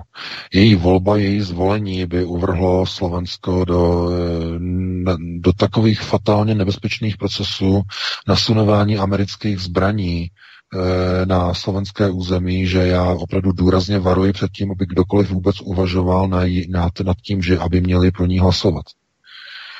Protože ona je žena, a bude určitě mít velké snahy přitáhnout takzvaný soft elektorát, měkký elektorát, to znamená LGBT, geje, přitáhnout ženy, takzvaně aktivní lidi, kteří chtějí jít k volbám.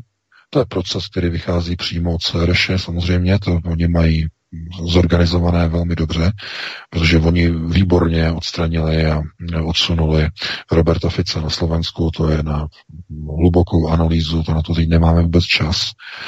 Každopádně Slováci by mohli se pokusit zabojovat a zvolit pana Harabína. Mohli by zabojovat. A to je soudce ústavního soudu, slovenského ústavního soudu, a rozumné nápady, dobré názory. Takže samozřejmě, že všude bychom našli nějaké vady, nějaké výjimky, protože to není vůbec jednobarevné, to samozřejmě, že ne. Znovu zase mluvíme o čepci a zástěře. Nicméně, tady jde o to, že zvolení paní Čaputové by dostalo Slovensko do takové situace, že lidé by ještě s úctou vzpomínali na pana Kisku. Ještě by říkali, že ten byl ještě zlatý a svatý. Teď myslím jako ve vztahu k procesům zahraniční politiky. Otevřenosti vůči americkým zbrojařským systémům, zbrojním lobby a tak dále a tak dále. To znamená, a především, co se týče takzvaného vstřícného přístupu k neziskovým organizacím, které jsou v podstatě neziskové organizace dnes, nejenom na Slovensku, ale i ve všech zemích Evropské unie, jsou de facto novými lidovými milicemi bez zbraní. To znamená, mají obrovskou moc, mají veškerou podporu nadnárodních organizací a mění procesy. A všichni se jich bojí, mimochodem.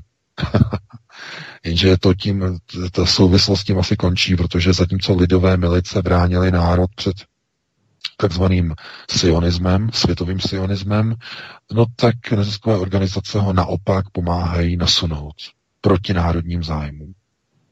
No a všichni víme, že paní Čaputová byla, já jsem si četl článek na Infovojně, ona byla členkou Sorosovy organizace, teď mě vypadlo to jméno té Sorosovy neziskovky, takže ona vychází přímo od George Soreše.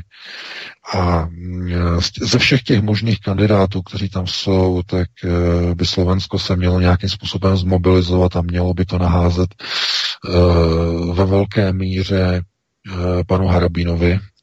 A aby se dostal, já předpokládám, že na Slovensku jsou také dvě kola, že? Dvoukolové volby prezidenta.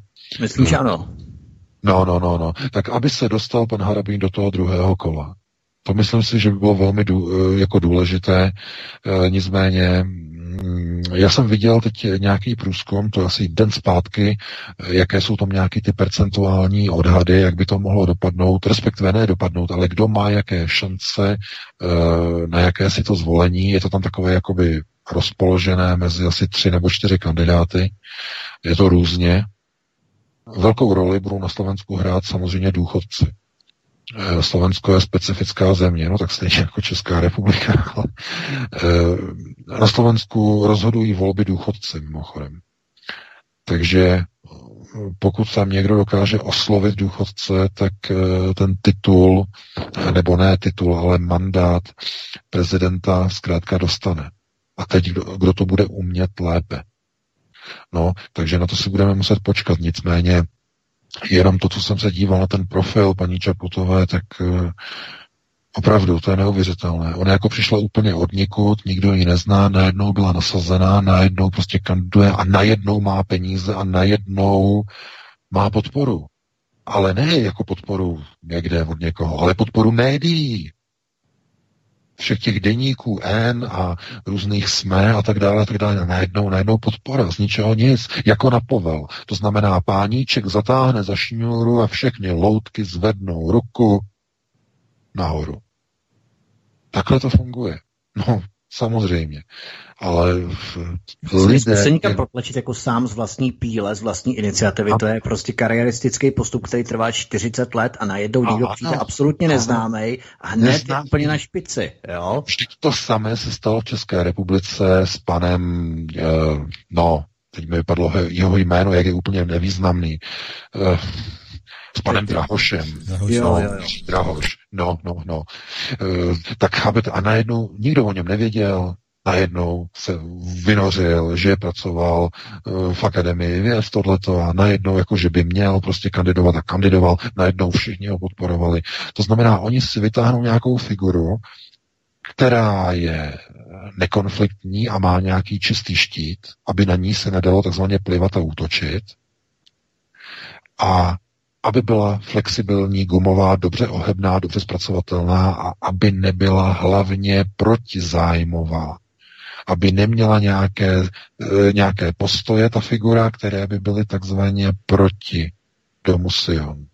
To znamená, procesy nesmí být proti migraci, nesmí být proti Evropské unii, ale zároveň nesmí být ani proti takzvaným americkým partnerům, protože ti mají své vlastní plány z budoucnosti Slovenska v rámci takzvaného Trojmoří, ale nejenom Trojmoří, ale především skupiny V4. Protože takovéto vyvažování, které probíhá v Praze, tak to probíhá i na Slovensku. Tam dlouhou dobu byl velký příklon směrem k Bruselu za dob Ficovy vlády a ani ne k Bruselu, jako spíš k Berlínu, velké spojenectví s Německem. No a když byl Robert Fico odstraněn z pozice premiéra, odešel, tak najednou se začíná Slovensko přikloňovat k americké cestě. To znamená k americkým partnerům, nákupy amerických stíhaček, uvažuje se o amerických základnách. Na Slovensku není jediný den, podle informací, kdyby přes Slovensko nejezdily nějaké vlaky s americkou vojenskou technikou na těch vagónech v pouštní barvě směrem na východ, na Ukrajinu, na sunování amerických zbraní. Tam může tolik tisíc tanků, tolik transportérů, tolik americké techniky, že to se nedá spočítat a všechno to končí na Ukrajině. Co tam pro boha s tím ti Ukrajinci dělají? No to nejsou Ukrajinci, to jsou američtí vojáci, kteří už tam působí, už je jich tam přes 2000. 2000 amerických vojáků je na Ukrajině. No a oni tam samozřejmě, tam nemůže jich být moc. Oni jsou tam v pozici poradců. To znamená, mají civilní oblečení, nejsou tam v uniformách, ale už je tam 2000 vojáků, amerických vojáků v civilním oblečení na pozvání Porošenkovy vlády. No a teď tam budou volby zase na Ukrajině, to je zase Čehy a hod, jestli Ž anebo Ž. Mezi Porošenkem a Timošenkovou a tím koníkem pana Kolomojského, tím hercem nebo moderátorem se jmenuje, no, že má prostě velké ambice vyhrát prezidentské volby, je to mladíček, nováček a je to koník pana oligarchy Kolomojského. Je tak bezvýznamný, že si vůbec nevzpomenu na jeho jméno, takže teď mě omluvte, ale zkrátka takhle to funguje prostě mezi Ž a Ž. Oni si vyberou dobře ovladatelného koníka, podsypou mu peníze, pošlou ho do volebního klání a pro jistotu stejně nasypou i jeho konkurentům, no a někdo z nich vyhraje. No a protože nasypali všem, tak mají vždycky volby vyhrané, protože jim je úplně jedno, kdo vyhraje, protože všichni jsou na jejich výplatní listině. Je to úplně stejné, jako kdybyste si na dostihových závodech vsadili obrovské peníze na všechny koně na startovní listině. Výhru máte zajištěnou. Ano, bude vás to stát velký peníze, nic na tom nevyděláte, jenže tam přece nejde o vydělávání peněz. Proč? No, protože Židé nevydělávají peníze. Židé je tvoří, tisknou, vyrábějí pomocí dluhu a svých bank. Jim nejde o peníze, jim jde o uchvácení moci.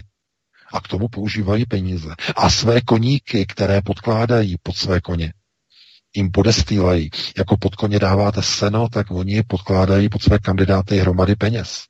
Až to šustí. A najednou se objeví, nikdo je nezná, nikdo o nich neví, mají hned prime time, mají v televizích, mají v rádiích rozhovory, najednou jsou všude viditelní. Obyčejný kandidát, kdyby se měl ze zdola takhle dostat daleko, bude mu to trvat desítky let poctivé a tvrdé politické práce, kampaní, jezdění po republice s obrovskými náklady, tak po tak dlouhé době by se mu to možná podařilo. No a když disponujete těmito penězmi a máte tyto řídící figury za sebou, no tak oni vás mají jako loutku, podloží pod vás peníze, aby na vás bylo vidět, jak stojíte na té hromadě těch peněz a z dálky vás každý vidí a všichni vás vidí v televizi a v rádiích a v časopisech a všude si o vás přečtou, jak jste skvělý kandidát nebo kandidátka. No ale jaké hodnoty potom ten kandidát po svém zvolení bude naplňovat, když do funkce se dostal díky hromadě podeslaných peněz, které přišly od někud, kde páni mají nosy velké, dlouhé a těmi dlouhými nosy vrtají a strkají a čmuchají do národních zájmů jednotlivých zemí Evropy. Snaží se rozvrtat úplně všechno. A jsou všude, jsou všichni, kompletně. Kdokoliv je nepohodlný, je odstraněn. Kdokoliv má snahu, šanci, tendenci dostat se bez kontroly k moci, je okamžitě infiltrován těmito skupinami. Když má našlápnuto, okamžitě je infiltrován. A postupně je moderován. Je ovlivňován, je uvrhován do takzvaného containmentu, to znamená určitého uzavření, pohlcení, až nakonec z těch jeho původních tezí nezbyde vůbec nic a zbaví se těch svých nejlepších straníků. Těch svých nejlepších se zbaví. Protože jedině tak tu stranu lze rozložit. Myslíte si, že by šlo SPD rozložit, kdyby tam zůstali ti srdcaři, ti věrní, ti pracovití, ti pracanti? Co to tam celý udělali, tu stranu? Udělali ty výsledky na těch regionech? No, ta strana by byla k nezastavení. Ta by stále rostla, pořád by rostla, protože by ukázala, že my stojíme za těmi našimi lidmi. My tam za nimi stojíme a my si nenecháme diktovat od žádných zástěrářů ani čepičkářů nic. My si jedeme pro národní notu. No a lidi by to ocenili. Protože český člověk je takový člověk, který nepotřebuje zase tak nějak jako moc, ale on chce vidět rovný charakter. To je zajímavé. Protože český národ trpěl dlouho.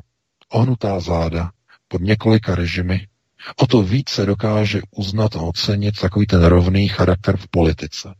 V politice zejména především. Takže lidé to ocení. No a pokud vidí, že probíhají nějaké procesy, které zkrátka nemají s tou rovností úplně něco společného, tak dochází k různým rozčarováním a tak dále, tak dále. K tomu se nebudeme dostávat. Máme 21:03. Já nevím, Vítku, dáme si jednu přestávku, no to už musíme, já už se musím nějak občerstvit. 4-5 minutek a potom bychom se hned pustili do telefonických dotazů. Co říkáš?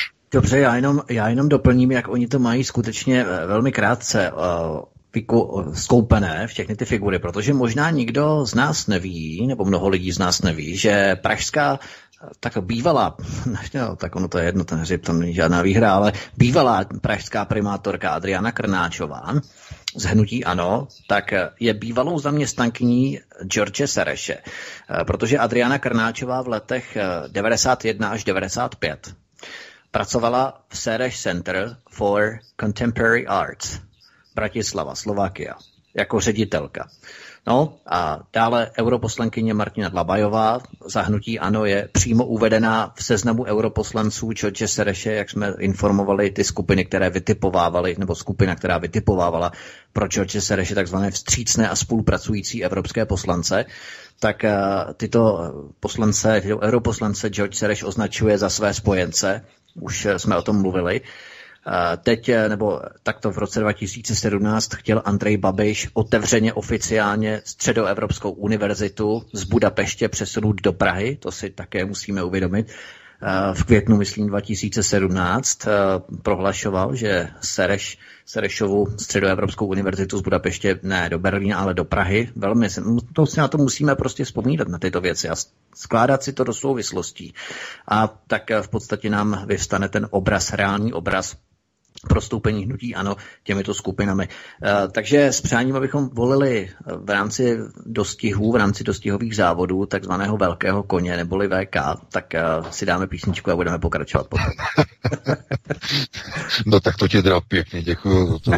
To jsi mi dal na nálepku, to budou mít na nejmenovaném rádiu velkou radost za takovouhle nálepku. No. Já myslím, že to je takový ten kůň, který nikdo moc jako nepočítá, víš, jsem to myslel. No jasně, dobře. No, tak.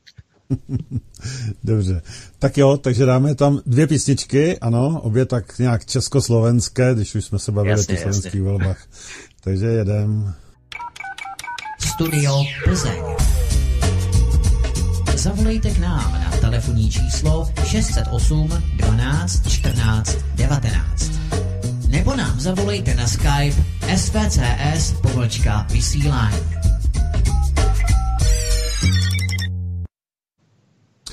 No, třetí Závěrečná hodina, no, je tady 3/4 hodina. No a my teď samozřejmě dáme prostor vám, posluchačům a divákům. A máme tu již první telefon. Já nevím, Vítko, jestli to vemu, ale asi ano, protože on tu sice VK ještě není, ale můžeme telefon vzít, jo. Tak. Já tady chlastám kefír, já nevím, jestli tady VK. Tak jo. Tady VK. Tak mám takový dešení, že to je Pepa z Pardubic. Pepo, je to tak? Čekám na pana VK. No tak, hoď nějaký, byl jsi moc rychlej, no. Už je přítomen? Myslím si, že ještě ne, nebo ano? VK si tam? Mě by zajímalo, teda, jak se tam poznamenejte, jestli něco Boeing pád a ta následná reakce, co se všechno dělo okolo toho, jestli, jak by to vyhodnotila, co s tím, jestli to má něco společného s tím, o čem jste dneska mluvili. Hele Pepo, my jsme se tady o tom bavili s Vítkem a mě tak už dlouho napadá, kdy už přijdou s tím, že za to může Huawei, protože je to věc softwarová, že jo, samozřejmě, v tom letadle, a no to určitě musí prostě něco takového se provalit. A když ne Huawei, tak samozřejmě Putin. Ale já bych dřív řekl, že ten Huawei se tam teďko přímo nabízí, aby to na to hodili. Jo, takže já si myslím, že to tak je. No právě, tak jaký na to má název, jo? Ano. Až se teda vrátí ze zácpy. Ano. A možná má zácpu zase. No a tak to se nahráváme, že jo? Ano. Určitým lidem na dobrý pořad. A potom ještě jako masakr na Novém Zélandu, že jo? Ano, no samozřejmě, no. Tak Vítku. No, jako, pro koho to je, jestli to třeba vidí jako útok pod falešnou vlajku, nebo jestli, protože to může sloužit jedné straně, druhé straně, že jo, to je samozřejmě. No, tak Vítku, jsi tam, slyšel jsi to? Já jsem to slyšel, nevím, jestli je tady VK už. Tak to musíš okomentovat sám, nedá se nic dělat. To je jenom taková informace, Čaputovou vůbec neznám, prohlásil prezident Zeman. Aha, no tak Lenin nezná skoro nikdo, no a teď jsme se o tom bavili, že jo, najednou... Možná, že mám slabé informace, dodal, což u mě nebývá, no takže to jenom zmírnil. No tak, myslím, že prezident Zeman vyslal jaksi signál, aby ji nikdo nevolil, jo? No, tak no samozřejmě, já to taky tak chápu, jo, jenom právě se mě líbí, jako, že se ho ptali a on říká, Čaputovou vůbec neznám a neznám jako její nějakou práci nebo něco, jako, vůbec jako... Jak jste se bavili, jak dlouho někdo potřebuje k tomu, aby někam vyrost. A víte, než přijde pan VK, vemte si první volby prezidenta, jak na ně tlačili strašně rychle. Honem rychle musí být, najednou musí být volby. Jo? A protože všechny kandidáty měli, štomete od Fischera přes všechny, a nikdo nepočítal, že v úvozovkách starý jezevec, který šel na důchod, sleze tamhle z vrchoviny a lidi si ho zvolí. Jo? To bylo celý. Protože všichni ty kandidáti byli připraveni jejich lidi. Jo? Ano. Takhle to je. No, dobře. Takhle to je, jenže prostě lidím udělali čáru přes rozpočet. No já končím, jako si to tam poznamenejte, já jdu poslouchat. Dobře, díky moc, ahoj. Zdravím. Tak, Vítku, teď máš, ty roli musí zastoupit pana VK, protože když tady není, tak... Já jsem si právě mylně domníval, že budu moct být v pozadí právě tuto hodinu, ale myslím, že už je tady VK. Tak. A to je divné, ale já nevím, vidíš, že tam Pavle to spojení s VK, jestli nevypadl náhodou? Já nic nevidím samozřejmě, protože to jde od tebe. Jestli tam svítí, jo. No, Pavel a VK, já tady mám, že to funguje. Když to jde od tebe, tak já bohužel víc toho neuvidím. Já tady mám Pavel a VK tady mám, jo, tak to je možný, že to je od tebe. No, to je ono, to je ono. Takže mělo by to jít. No, to je zvláštní. No, každopádně ten aktuální vývoj ohledně Boeingu je asi takový, že do Paříže dorazily černé skříňky se zříceného etiopského Boeingu 737 MAX 8, to bylo konkrétně to letadlo, a ten výrobce mezi tím celosvětově už pozastavil používání těch letadel toho typu. Evropská unie, Spojené státy a dokonce i Čína, to je zajímavé, to asi nebude Huawei.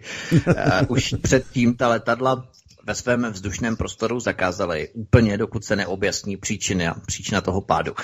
No a tu tragickou nehodu, to všichni víme, poblíž etiopské Addis Abeby v neděli nepřežilo všech 157 lidí, kteří byli na palubě toho letadla. Tak já zase takové informace, nevím, co bych z toho měl přesně vyhodnotit. Taká, super. Ahoj Vítku, já jsem zařešil neodkladnou záležitost, to se vůbec nedalo. Jo, a už jsem zpátky, tak doufám, že nebyly žádný dotazy telefonicky. No, asi už byl, že jo. Byly. Já se omlouvám. Ohledně Boeingu v Etiopii a potom dotaz ohledně Čaputové, že Miloš Zeman vyslal takovým signál mezi řádky, že ji vůbec nezná a že má možná slabé informace tak dále, ale na tu druhou věc se ptal Pepa z Pardubic ohledně Nového Zélandu a masakr 40 lidí, kteří byli postříleni v mešitách v Novém Zélandu. O nich se tvrdí prý o těch teroristech, že jeden z nich byl Austrán, už se nedodal tady jakého původu, protože to bylo asi jasné. Takže oni vždycky vydávají ten Australán nebo ten Němec, ale už neřeknou třeba, já nevím, marockého původu a tak dále, takové trošku komické, jak to zastírají, co možná nejvíce. Ale VK, sleduješ tu kauzu ohledně Boeingu 737 MAX 8? No, samozřejmě sleduju, no. Chápete? No, jako Boeing 737-8 je nová flagship pro takzvanou střední třídu.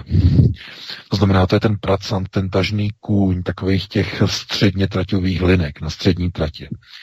A je to vlastně největší vývozní artikl amerického Boeingu.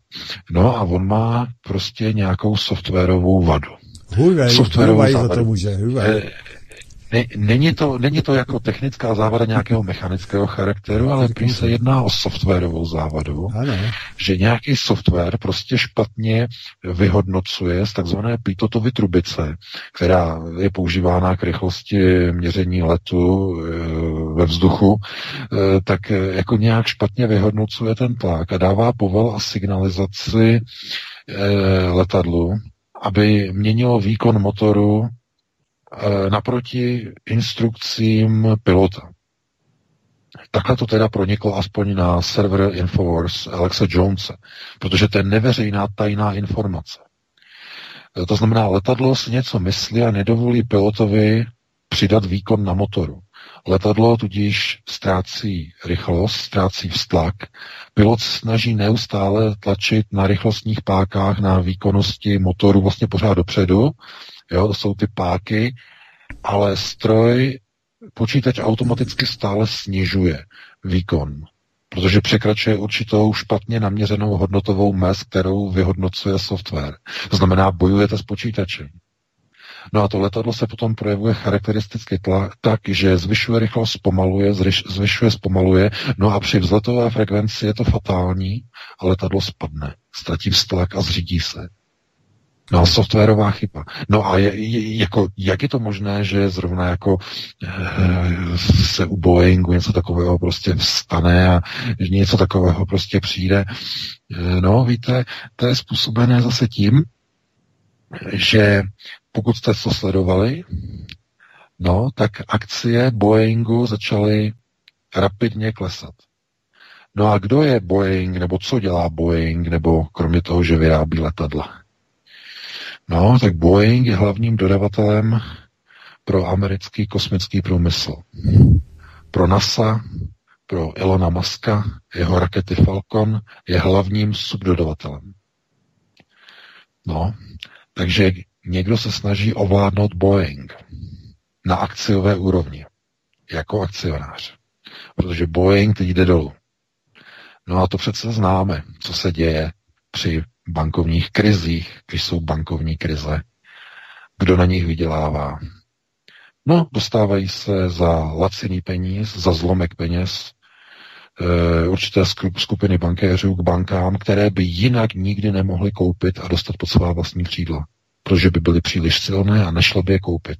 Ale když se Boeing oslabí na akciovém trhu nějakou takovouhle katastrofou, to je skandál, to je naprostý skandál. No tak dojde k výprodejím a začnou akcie Boeingu klesat. No a někdo je výhodně, velmi, velmi výhodně nakoupí ve velkých objemech. To je třeba sledovat v blízkých a nejbližších dnech a týdnech. No, ale dáme prostor dalšímu volajícímu. Určitě máme někoho. Ano. A já pořád říkám, VK, nemyslíš si, že nakonec to dopadne tak, že se to rozštípne, že to svedou na Huawei, že to prostě ty jim tam nacpaly nějaký ty technologie a zabijou ty dvě mouchy jednou ranou. Jo? Takže pozor na to, já to pořád říkám. Je to možný, jako Boeing také spolupracuje s Čínou, vlastně, mají tam hodně. Je to softwarová záležitost, no. To je známá věc, takže může jít samozřejmě i o ten tlak. To bude velmi zajímavý.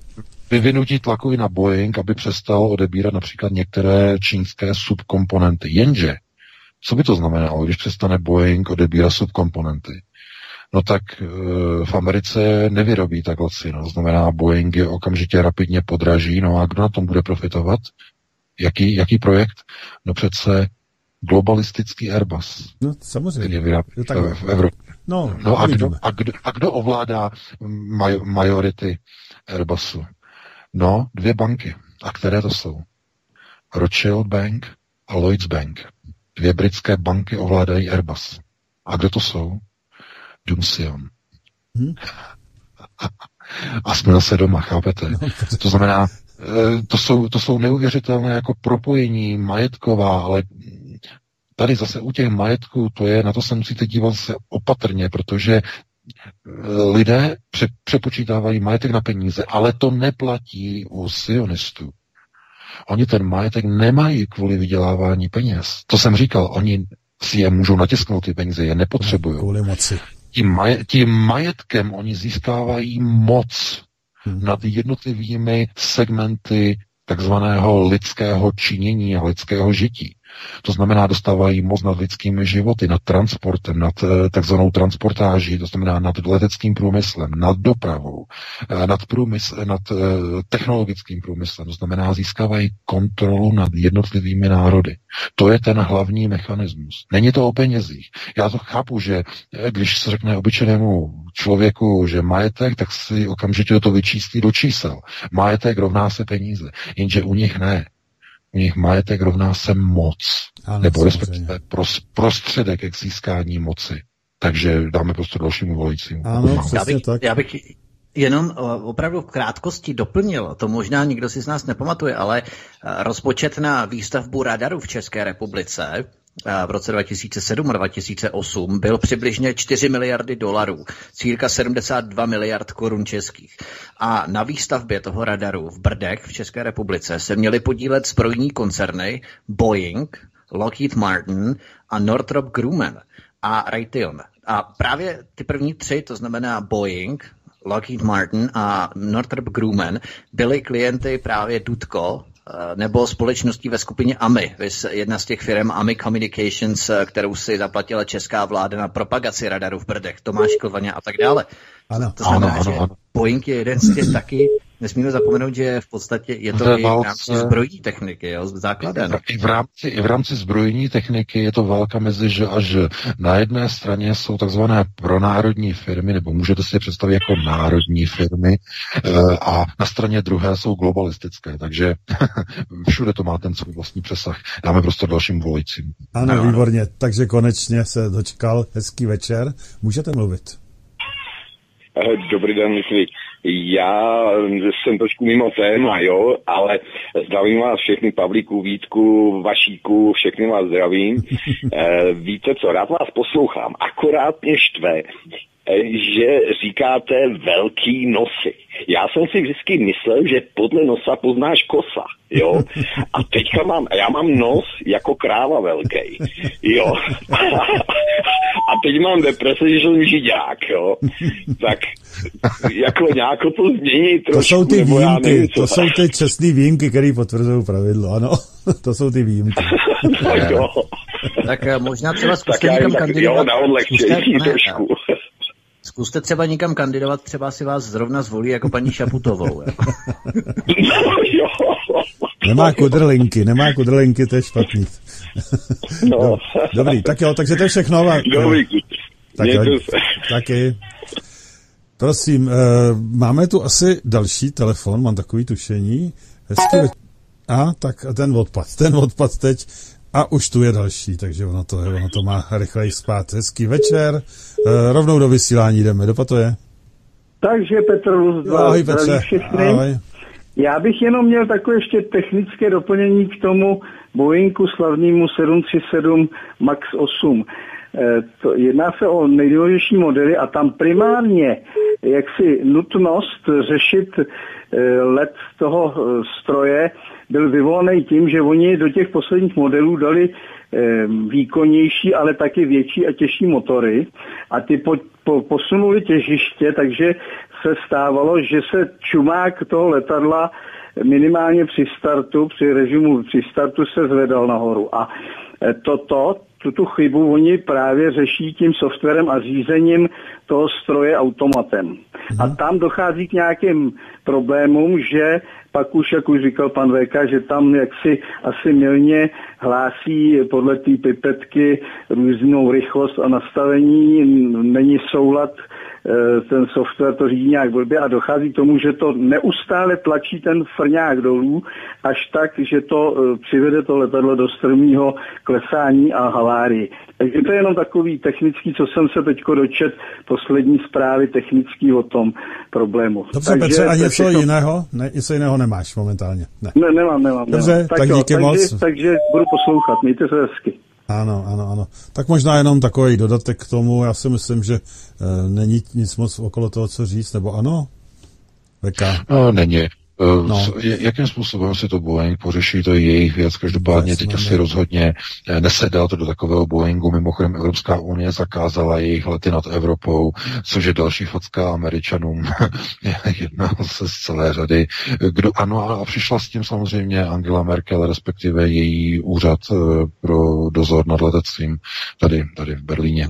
Takže jako z její iniciativy to bylo. No, takže a co to je? No, snaha, ano, vymanit se z moci amerických neokonů, znamená z jejich válečné lobby a tak dále, ale to je boj s větrnými mlýny, protože na to je příliš malá páka, jako skrze Boeing, no, ale to bylo na jinou diskuzi. Takže dáme další prostor, volající. Tak prosím. Můžu? Ano. Já bych měl jenom malou technickou, poslouchám vás na rezervním streamu a o 9 hodiny to nejde, asi jste rušený. Který najde stream? Který najde, prosím? Rezervní, jo? Rezervní, ten už nejde, myslím, od včerejška. Jsem ho poslouchal a o 9 hodiny to začalo blbnout. Jestli chcete, jak vám to pustím. Ne, ale... Tak a jiný nejde? Přepněte se na jiný stream. Jo, hlavně nefunguje, jenom jsem vás chtěl upozornit, že tady to nejde, jo? Ptát se může být nějaký přetížený. Dobrý, díky moc. Já zkusím, jestli tam není další telefon. Ne, není tu momentálně další telefon. Píše tady Pepa, ještě z Pardubic. Europarlament dnes odhlasoval vytvoření fondu za 10 miliard eur na podporu migrace a migrantů. Takže co na to, pánové? Kdo to schválil? Komise nebo parlament? Europarlament, tady píše. Europarlament schvaluje, komise navrhuje, to znamená, že to musela být komise přece, ne? Takže komise navrhla, Europarlament schválil. No, to je nádherné. To se bude ten Europarlament opravdu blokovat a bude reformovat zevnitř. No, jedna radost, to bude pan Poche, to už ho budu vidět, jak bude se zvolen a bude hlasovat pro zablokování. Opravdu. Já bych VK ani nespochybňoval. No, to nebudeme zpochybňovat, nebudeme, opravdu pan Poche je uvědomělý, ten to tam celý zachrání, takže opravdu. Decíček to ukazuje nyní, že jo, tak vidíme, jaký jeho podržtečka. On totiž, pan Petříček, si udělal velké oko, on vyznamenal Madeleine Albright medailí zásluhy za NATO, dostal i pan Schwarzenberg, Karel dostal od pana Petříčka, takže pan Petříček skutečně se začíná tak nějak bulovat do takové jakési pozice, že si říká o funkci. A tím nemyslím někde v českých systémech takového toho provincionálního řízení, ale spíš někde amerických partnerů, někdy v budoucnu, někde v nějakých nadnárodních strukturách, to je přesně tam, kam on míří, až ČSSD skončí v propadlišti dějin, kam nespochybnitelně míří celá partaj. Naprosto ideální. Pod vedením Hansem Hamačkem. No, takže ano. Uvidíme. Naprosto ideální kandidát. Když jsem ho poslouchal, neskutečně. Tak, je to další posluchač, volající. Prosím, můžete mluvit.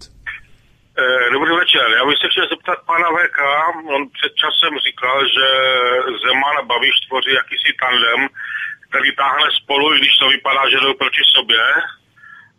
Něco taky ve smyslu, že Zeman je podporovaný eurazijskou větví globálního prediktoru a Babiš tou atlantickou. Platí to pořád, že spolu tvoří tandem? Dobrý, díky moc za otázku, naskladanou. Tak, no, jestli to platí, no, samozřejmě, že to platí. To bude platit do té doby, dokud Andrej Babiš a Miloš Zeman budou o moci u procesu řízení těch provinciálních nebo řekněme národních. Já nechci říkat národních procesů řízení, protože to by platilo, pokud by se jednalo o národní kádry, a to nejsou národní kádry. Jsou v rolích manažérů a takzvaných kandidátů. Miloš Zeman je kandidát a Andrej Babiš je státní manažér. A pokud mluvíme o kandidátech takzvané globální moci a pokud mluvíme o takzvaných státních manažerech, tak nikdo z nich není národním kádrem. Jakkoliv bychom se nad tím trochu podívali a řekli bychom třeba, že a co ten Miloš Zeman, teď on přece má takové dobré názory, nebo měl ještě donedávna, a teď se najednou, co se stalo s Juanem Guaidem v Venezuele, proč ten obrat a tak dále, tak dále. No, kdyby to byl národní kandidát, tak ten obrat nikdy neudělá.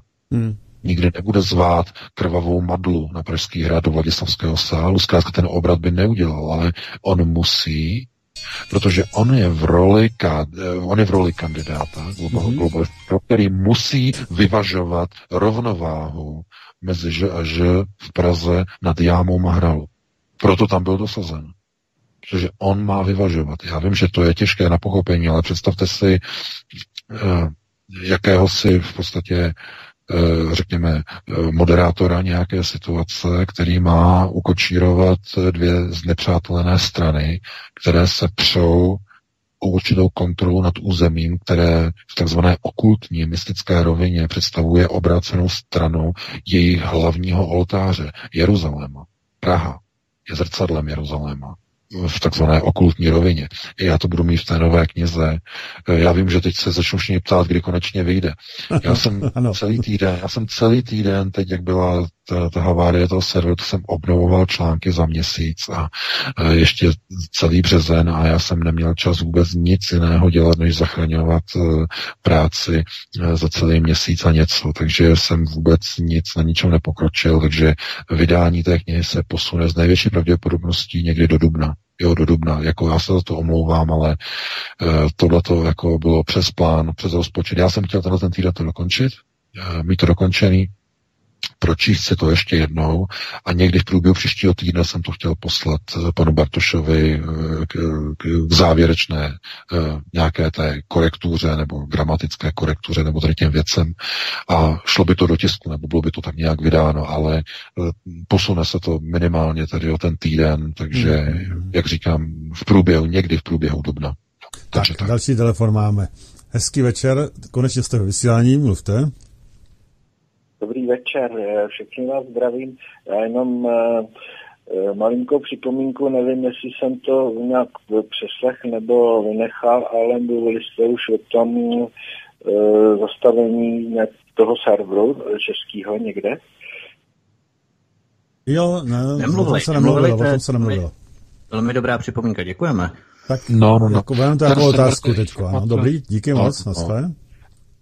Odstavení toho serveru přinesla společnost Vedos, to je největší český poskytovatel hostingových služeb v České republice a neuvedla jméno toho webu nebo adresu toho webu, pouze uvedla to, že policie tam něco shledala, co podle názoru Vedosu bylo maximálně přestupkem nebo přečinem, něco takového. To znamená, nebylo nic závažného na to, aby policie v civilizované zemi měla právo takový server okamžitě jako zastavit, jako kdyby tam probíhaly nějaké transakce se zbraněmi nebo s drogami. Zkrátka, znovu, je to nástroj na odstavování nepohodlných webů. A ten nástroj je velice mocný, protože kdy teď může kdokoliv na webu, který je hostovaný někde v České republice, může provést provokaci, může zanést do diskuze nějaký nenávistný příspěvek v rozporu někde s nějakým paragrafem, přesně, například nějaký výkřik proti holokaustu, že žádný holokaust nebyl, nebo výkřik proti nějakému etniku a tak dále.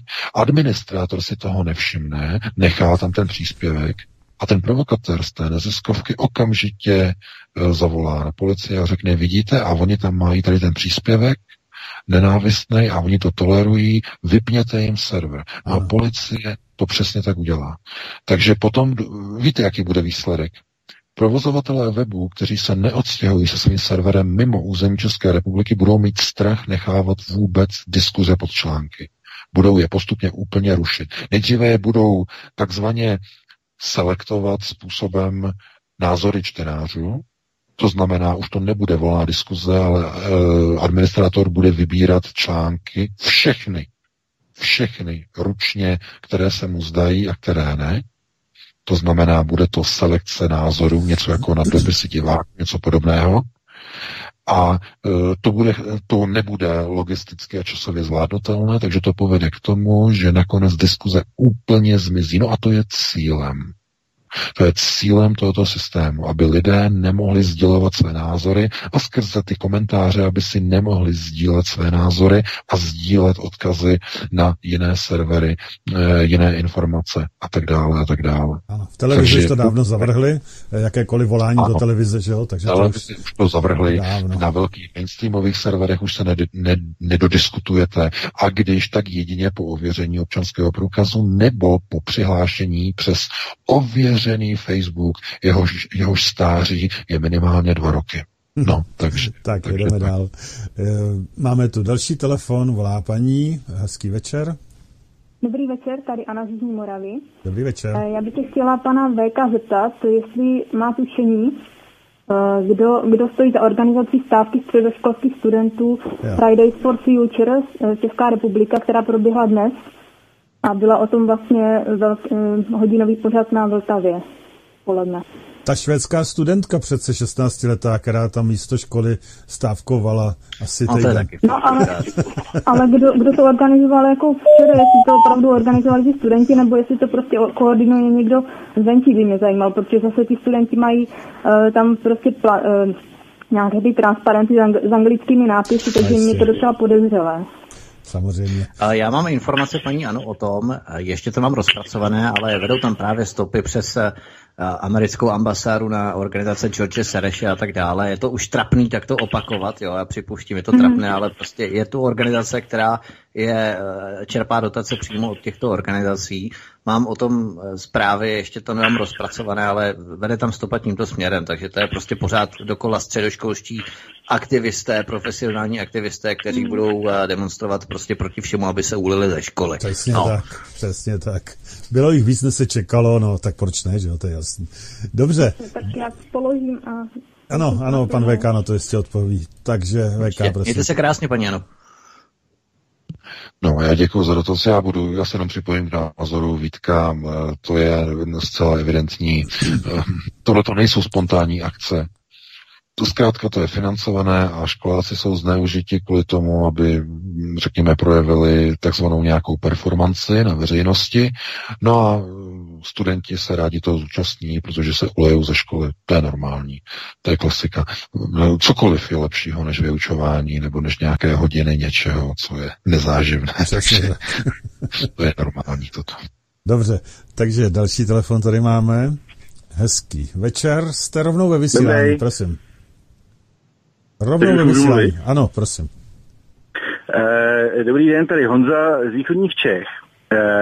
Já poslouchám tyhle pořady dost dlouho a chtěl bych se zeptat, jak je ta válka mezi Ž a Ž, tak když to teda jedna z těch stran vyhraje, tak budeme mít jako globální vládu, budeme mít nějakého prezidenta zeměkoule a jako, jak to bude dál, protože jak to bude jakoby z hlediska planeta Země vůči okolní vesmír, protože já nevěřím tomu, že pocházíme z opice a že okolo na nás nikdo nekouká, tak jak jak si pan VK myslí, jak je ta interakce směrem ven, jako z planety ven. Jo? Mm-hmm. Jasně, jasně. Dobrý, tak díky za dotaz, nashledanou. Děkuju. Tak VK, prosím. Já děkuju za dotaz, ale na tady to se těžko odpovídá, protože nejlepším vysvětlením je, pokud jste viděli nebo neviděli, pokud jste neviděli, tak se na to určitě podívejte. Podívejte se na film Klub rváčů. Tam jsou vysvětleny světové procesy řízení a války mezi na fyzických osobách. Mm-hmm. Jenom velmi zkráceně. Neúspěšný člověk, nebo neúspěšný, ale řekněme člověk, který má určité deprese, který je nevyrovnaný, zjistí, že když se dostane do bitky, do rvačky, do zápasu, tak v něm roste a vzrůstá adrenalin. A po každé rvačce se cítí lépe a lépe, protože ten adrenalin je pro něho jako droga. A stejně jako on, to má několik dalších lidí, kteří vlastně chodí se mlátit mezi sebou. A jsou na tom natolik závislí, že se to pro ně stává životním normativem. A ve válce mezi Ž a Ž jde o stejný proces. Oni se cítí jenom ve válce. Mezi sebou. To znamená, že to není o tom nalezení míru, o vyvážení, ale je to nepochopení tohoto strukturálního procesu. Je to jako v přírodě, kde mezi sebou se, řekněme, rvy, teda, že se lvy mezi sebou rvou a tak dále, jsou přitom z jedné smečky. Zkrátka, ten adrenalin se stává drogou a pokud mluvíme o lidech, tak tou drogou je adrenalin. Pokud mluvíme o že systémech světové moci, tak tou drogou je moc nad planetou Zemi. To je ta droga. To znamená ty procesy, které probíhají okolo Jeruzaléma, kdy jedni chtějí z něho udělat centrum světové vlády a druzí ho chtějí zničit v kataklizmatické události, aby následně Bůh sestoupil na úpatí Chrámové hory a v odškodnění udělil Židům vládu nad celou planetu. To jsou určité teze, které mají hluboký okultní a mystický přesah, na který tady teď opravdu nemáme čas. Nicméně prvním krokem k pochopení této války je skutečnost, že válka mezi Ž a Ž není něčím, co bychom označili za válku z laického pohledu. Ne. Válka mezi nimi je přirozeným stavem. Až dokonce do takovéto míry. Takže doufám, že jsem nikoho nevyděsil, ale dáme prostor dalšímu volajícímu, pokud tady máme někoho. Máme tu SMS-ku, já ještě vás upozorním, nepište mi prosím SMS-ky, já to hrozně špatně čtu. Dobrý večer, já to schválně přečtu, jak je to napsaný, jo. Dobrý večer, můžete se prosím vyjádřit k masakru v Mešitě v Austrálii? Tak a teď určitě namítnete, to nebylo v Austrálii a na Novém Zélandu, já jsem to schválně tak přečet, takže prosím. Může se k tomu vyjádřit? No, masakr. Víte, to jsou vždycky takové jakoby nějaké projevy migrace, procesu migrace, projevy ukázání na to, že podívejte se, tady jsou lidé, kteří jsou xenofobové. Podívejte se, tady jsou rasisté. A my musíme přijmout zákony proti těm rasistům. My musíme přijmout zákony na ochranu migrantů. Ano, my musíme přijmout zákony na ochranu muslimů.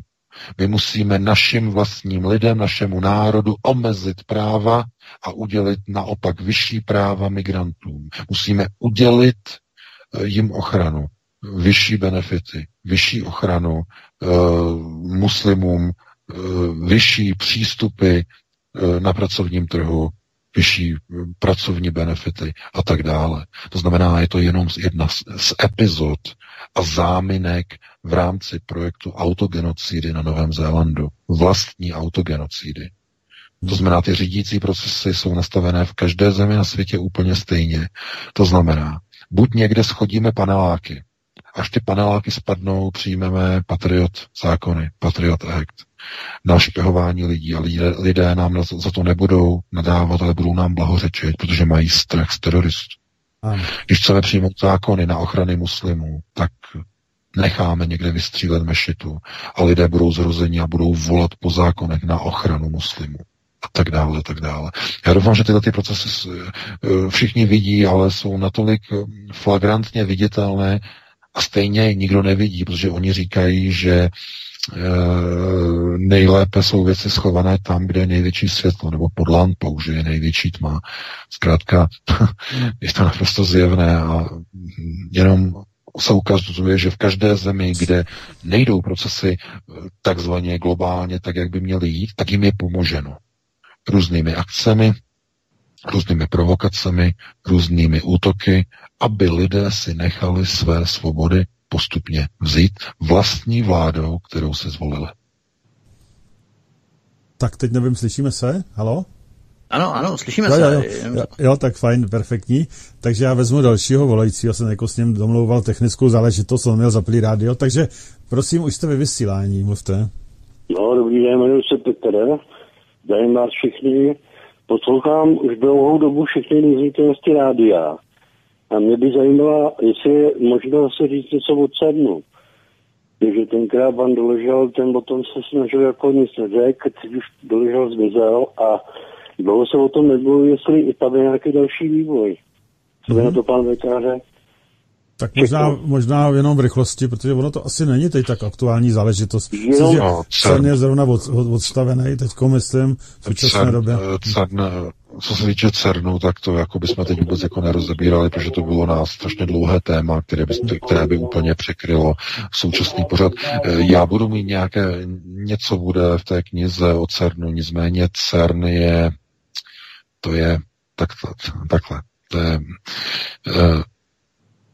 hmota, tajemství hmoty je z hlavních klíčů k nalezení určitého, oni tomu říkají takzvaný materiální grál, to znamená, co je podstatou hmoty. Pokud by podstatou hmoty byly některé, řekněme, určité vzorce, tak by bylo zároveň potvrzeno, že nežijeme v náhodném chaotickém systému, to znamená v systému chaosu, což ještě byla donedávna jako predikce, nebo byla to teorie, že se jedná o neuspořádaný pohyb na elementární úrovni, ale naopak by to potvrdilo teorii, že žijeme v Matrixu. To znamená, že naše vědomí je nahráno v nějakém monstrózním počítači, který je projektován nám do našeho vědomí. To znamená, to jsou různé ty okultní praktiky, které umožňují nahlédnout za projekci, za projektor. To znamená, já znovu doporučuji, já vím, že to je zbytečný, většina lidí to viděla, ale minimálně první díl z trilogie Matrix byste se měli na to podívat, protože je to programovací video Hollywoodu mimochodem. A pokud takhle, taková zajímavá věc. Já jsem teď hovořil s kolegou ve firmě a oni vzali kluka na psychiatrii. To je taková věc, tohleto. Oni mu koupili k Vánocům brýle na takzvanou 3D realitu. Jsou to takzvané ty headsety. Ano. To vyrábí společnost HTC, Vive se to jmenuje, potom společnost Oculus, to zase Facebook a tak dále. A můžete vlastně si do očí promítat jakoby 3D scenérie, 3D hry a tak dále, a tak dále. Já jsem to viděl na výstavišti, když to dáte na hlavu, tak to jste úplně v jiném světě, to je něco neuvěřitelného. A právě jeho syn, že šli s ním na psychiatrii, protože on hrál nějak hodně dlouho po Vánocích nějakou hru, něco hrál prostě, ale velmi dlouho byl v té helmě, velmi dlouho, nějakých 8 nebo 10 hodin. A on, když ji sundal, tak začal běhat jako po bytě a říkal jako rodičům, já jsem ve stroji. Moje ruce nejsou moje ruce. Proto nejsou moje ruce. Protože ten mozek, zkrátka mu tam v těch brýlích se mu odblokoval v mozku nějaký filtr. No a oni teď řeší vlastně na psychiatrii, co to je. Vzali kluka na psychiatrii a teď z toho mají hlavu. A oni myslí, že to odezní, no a už to je 3 měsíce od Vánoc. Tohleto. Takže to je jako síla. Já jenom říkám, jako pokud v tom, jako co plánujete koupit někdy svým dětem nebo takhle, tak opravdu si to jako rozmyslete, protože ten zážitek je opravdu dechberoucí, protože to, co uvidíte, má velice blízko k vizuální projekci pomocí ajahusky mimochodem, ale do takových rozmezí opravdu, že vám prostě ten mozek může to úplně přepnout. No, prostě kluk jako jim běhá prostě o tohleto a že prostě se necítí jako být prostě ve svém těle, že jeho ruce jsou cizí a že má pocit, jako kdyby nebyl ve vlastním těle a kdyby jeho tělo bylo jenom nástrojem pro pohyb v trojrozměrném prostoru. A ptá se prostě jako teď rodičů, jako jestli tohle je normální a jako kde, jako jestli to je jeho tělo, takhle. No, to už jsou potom závažné jako poruchy a já si myslím, že na to dokonce nejsou zatím ještě ani žádné jako odborné studie, jestli tady ta zařízení jsou vůbec bezpečná mimochodem. Teď jako jo, jestli jsou to poruchy, jestli to není nakonec překlopnutí do toho správného stavu. Ano, přesně na to já narážím, protože jestli to není odblokování některých filtrů v mozku, které nám blokují vnímání té pravé matrixové reality, znamená spoza matrixu. A to by bylo na jinou diskuzi, každopádně to, co tam je v tom prvním dílu toho Matrixu, on říká, jako ta červená a modrá, co ty si vybereš, ale když si vybereš tu červenou, tak jako ten život už zdaleka nebude tak pohodlný, jako s tou modrou. Už zdaleka ne. Mm-hmm. Takže kde, v jakém prostoru? No to bylo na jinou diskuzi, musíme dát prostě dalšímu volajícímu, pokud máme někoho. Ano, máme, už teď čeká dlouho, nějaká paní nebo slečna, hezký večer, tak konečně jste se dočkala, prosím. Dobrý večer, zdravím, tady PK. Ze ohraničí. Já se vám pana VK chci už hrozně dlouho dotkat a teď jsem si teda konečně už myslela, že jste na dobro pryč z Aeronetu. Chtěla jsem se zeptat, protože jsem na programování už v mladém školním věku a hlavně to zaměření na studenty a na mládež a tak dále. Tak já jsem se chtěla zeptat, že máte na počinu Sira Nikolasa Vintna, protože ten vlastně přišel na jedno od nich, že to se neustále ohněla, každým rokem jsou projekty neustále se to o mě opakuje pořád, jak je to hrozný holokal, to prosím obětí, ale o tom, že je to vůbec neříká. Hrozně špatně jste byla rozumět. Já nevím, rozuměli jste, pánové? Božá Toskárem, že se něco opakuje, ale... No, že oslavy Sira Nikolasa. A jak zachránil ty děti, a tak že to pořád opakuje. Ano, já děkuju za dotaz. No. Tak díky moc, nashledanou. Tak prosím. No, proč se to stále opakuje? No, protože to ukazuje lidskou tvář. Jo, to oni potřebujou. Mm-hmm. Protože je málo věcí, jako u kterých by se dala ukázat lidská tvář, třeba židovských podnikatelů, židovských bankéřů, židovských průmyslníků, židovských mecenášů, židovských filantropů. Tam nikde nenajdete nějakou, řekněme, mediálně vlídnou tvář, takže oni si vyberou nějakou osobu ze svého středu, která udělala nějaký opravdu velmi dobrý skutek a zachránila děti, takže je to mediální patos, můžeme to tak říct. Jo, mediální patos, který je vhodný, který vrhá takové pěkné světlo na tady tu událost. No, tak konec konců Josef Goebbels říkal, že pro účely propagandy je dovoleno vše.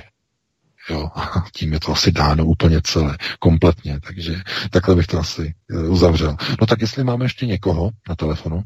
Na telefonu teď ne zrovna, ale jsou tu nějaký samozřejmě, no tady to je moc dlouhý, proč nemáš prý vlastní zálohu na vlastním serveru? Nebo USB štyk, tady píše posluchač. Já si myslím, že to asi dost dobře by nefungovalo, co?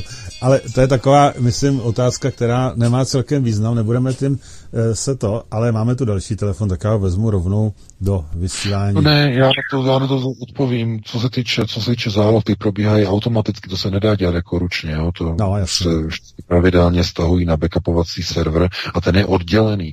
Jako kdyby neselhala ta backupovací aplikace, tak my bychom nemuseli jako nic nějak složitě jako obnovovat nebo takhle dlouze. To bylo kvůli tomu, že prostě z neznámých důvodů ten Cisco systém přestal fungovat a počítač neodeslal zálohu na zálohovací server. Hmm. Aniž by nahlásil poruchu, aniž by dal do monitorovací aplikace signál, že došlo k neprovedení zálohy a tak dále a tak dále. To jsou vážné věci, protože tady tu aplikaci používají tisíce společností na celém světě. Ta aplikace taky není zrovna zase zadarmo, je to součástí vlastně subskripce. Takže chceme jako na to znát odpověď od Ciska, jako odpověď ještě nepřišla. Ono to tady ještě pokračuje dál, ale já si myslím, že nebudeme zabývat, pardon, jestli jsem to nějak zjednodušil, ale máme tu další totiž telefon, a už tady čeká telefon. Hezký večer. Posledního, už bude 10 hodin. Hezký večer, prosím, můžete. Hezký večer, všechny zdravím. Ja volám zo Švédska zase. Veľmi rada vás počúvam. Takže ja som chcela len dodať k tomu, čo ste hovorili o tom klimatickom štrajku dneska. Takže táto Greta, čo je ako tvár v televízii a všade. Tak ona má 14 rokov, teď má asi 15 rokov. A ju ako vydávali, že to je nevinné dievčatko, ktoré sedí, štrajkuje ako zo školy. Ostatné deti by zobrala táto juvenálna justícia alebo sociálka, keby sedeli a nechodili do školy. Každý pátek, ano, pravda. Ale ju nikto nezobral, nechali ju tam.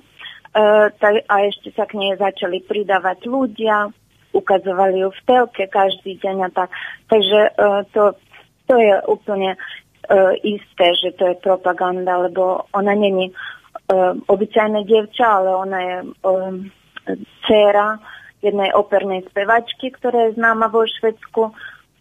A ešte tam je vlastne táto spevačka priznala, že táto Greta, jej dcera, bola využitá reklamnou agentúrou, ktorí majú nejaké tento Butoren, on je člen predsedníctva Extinction Rebellion.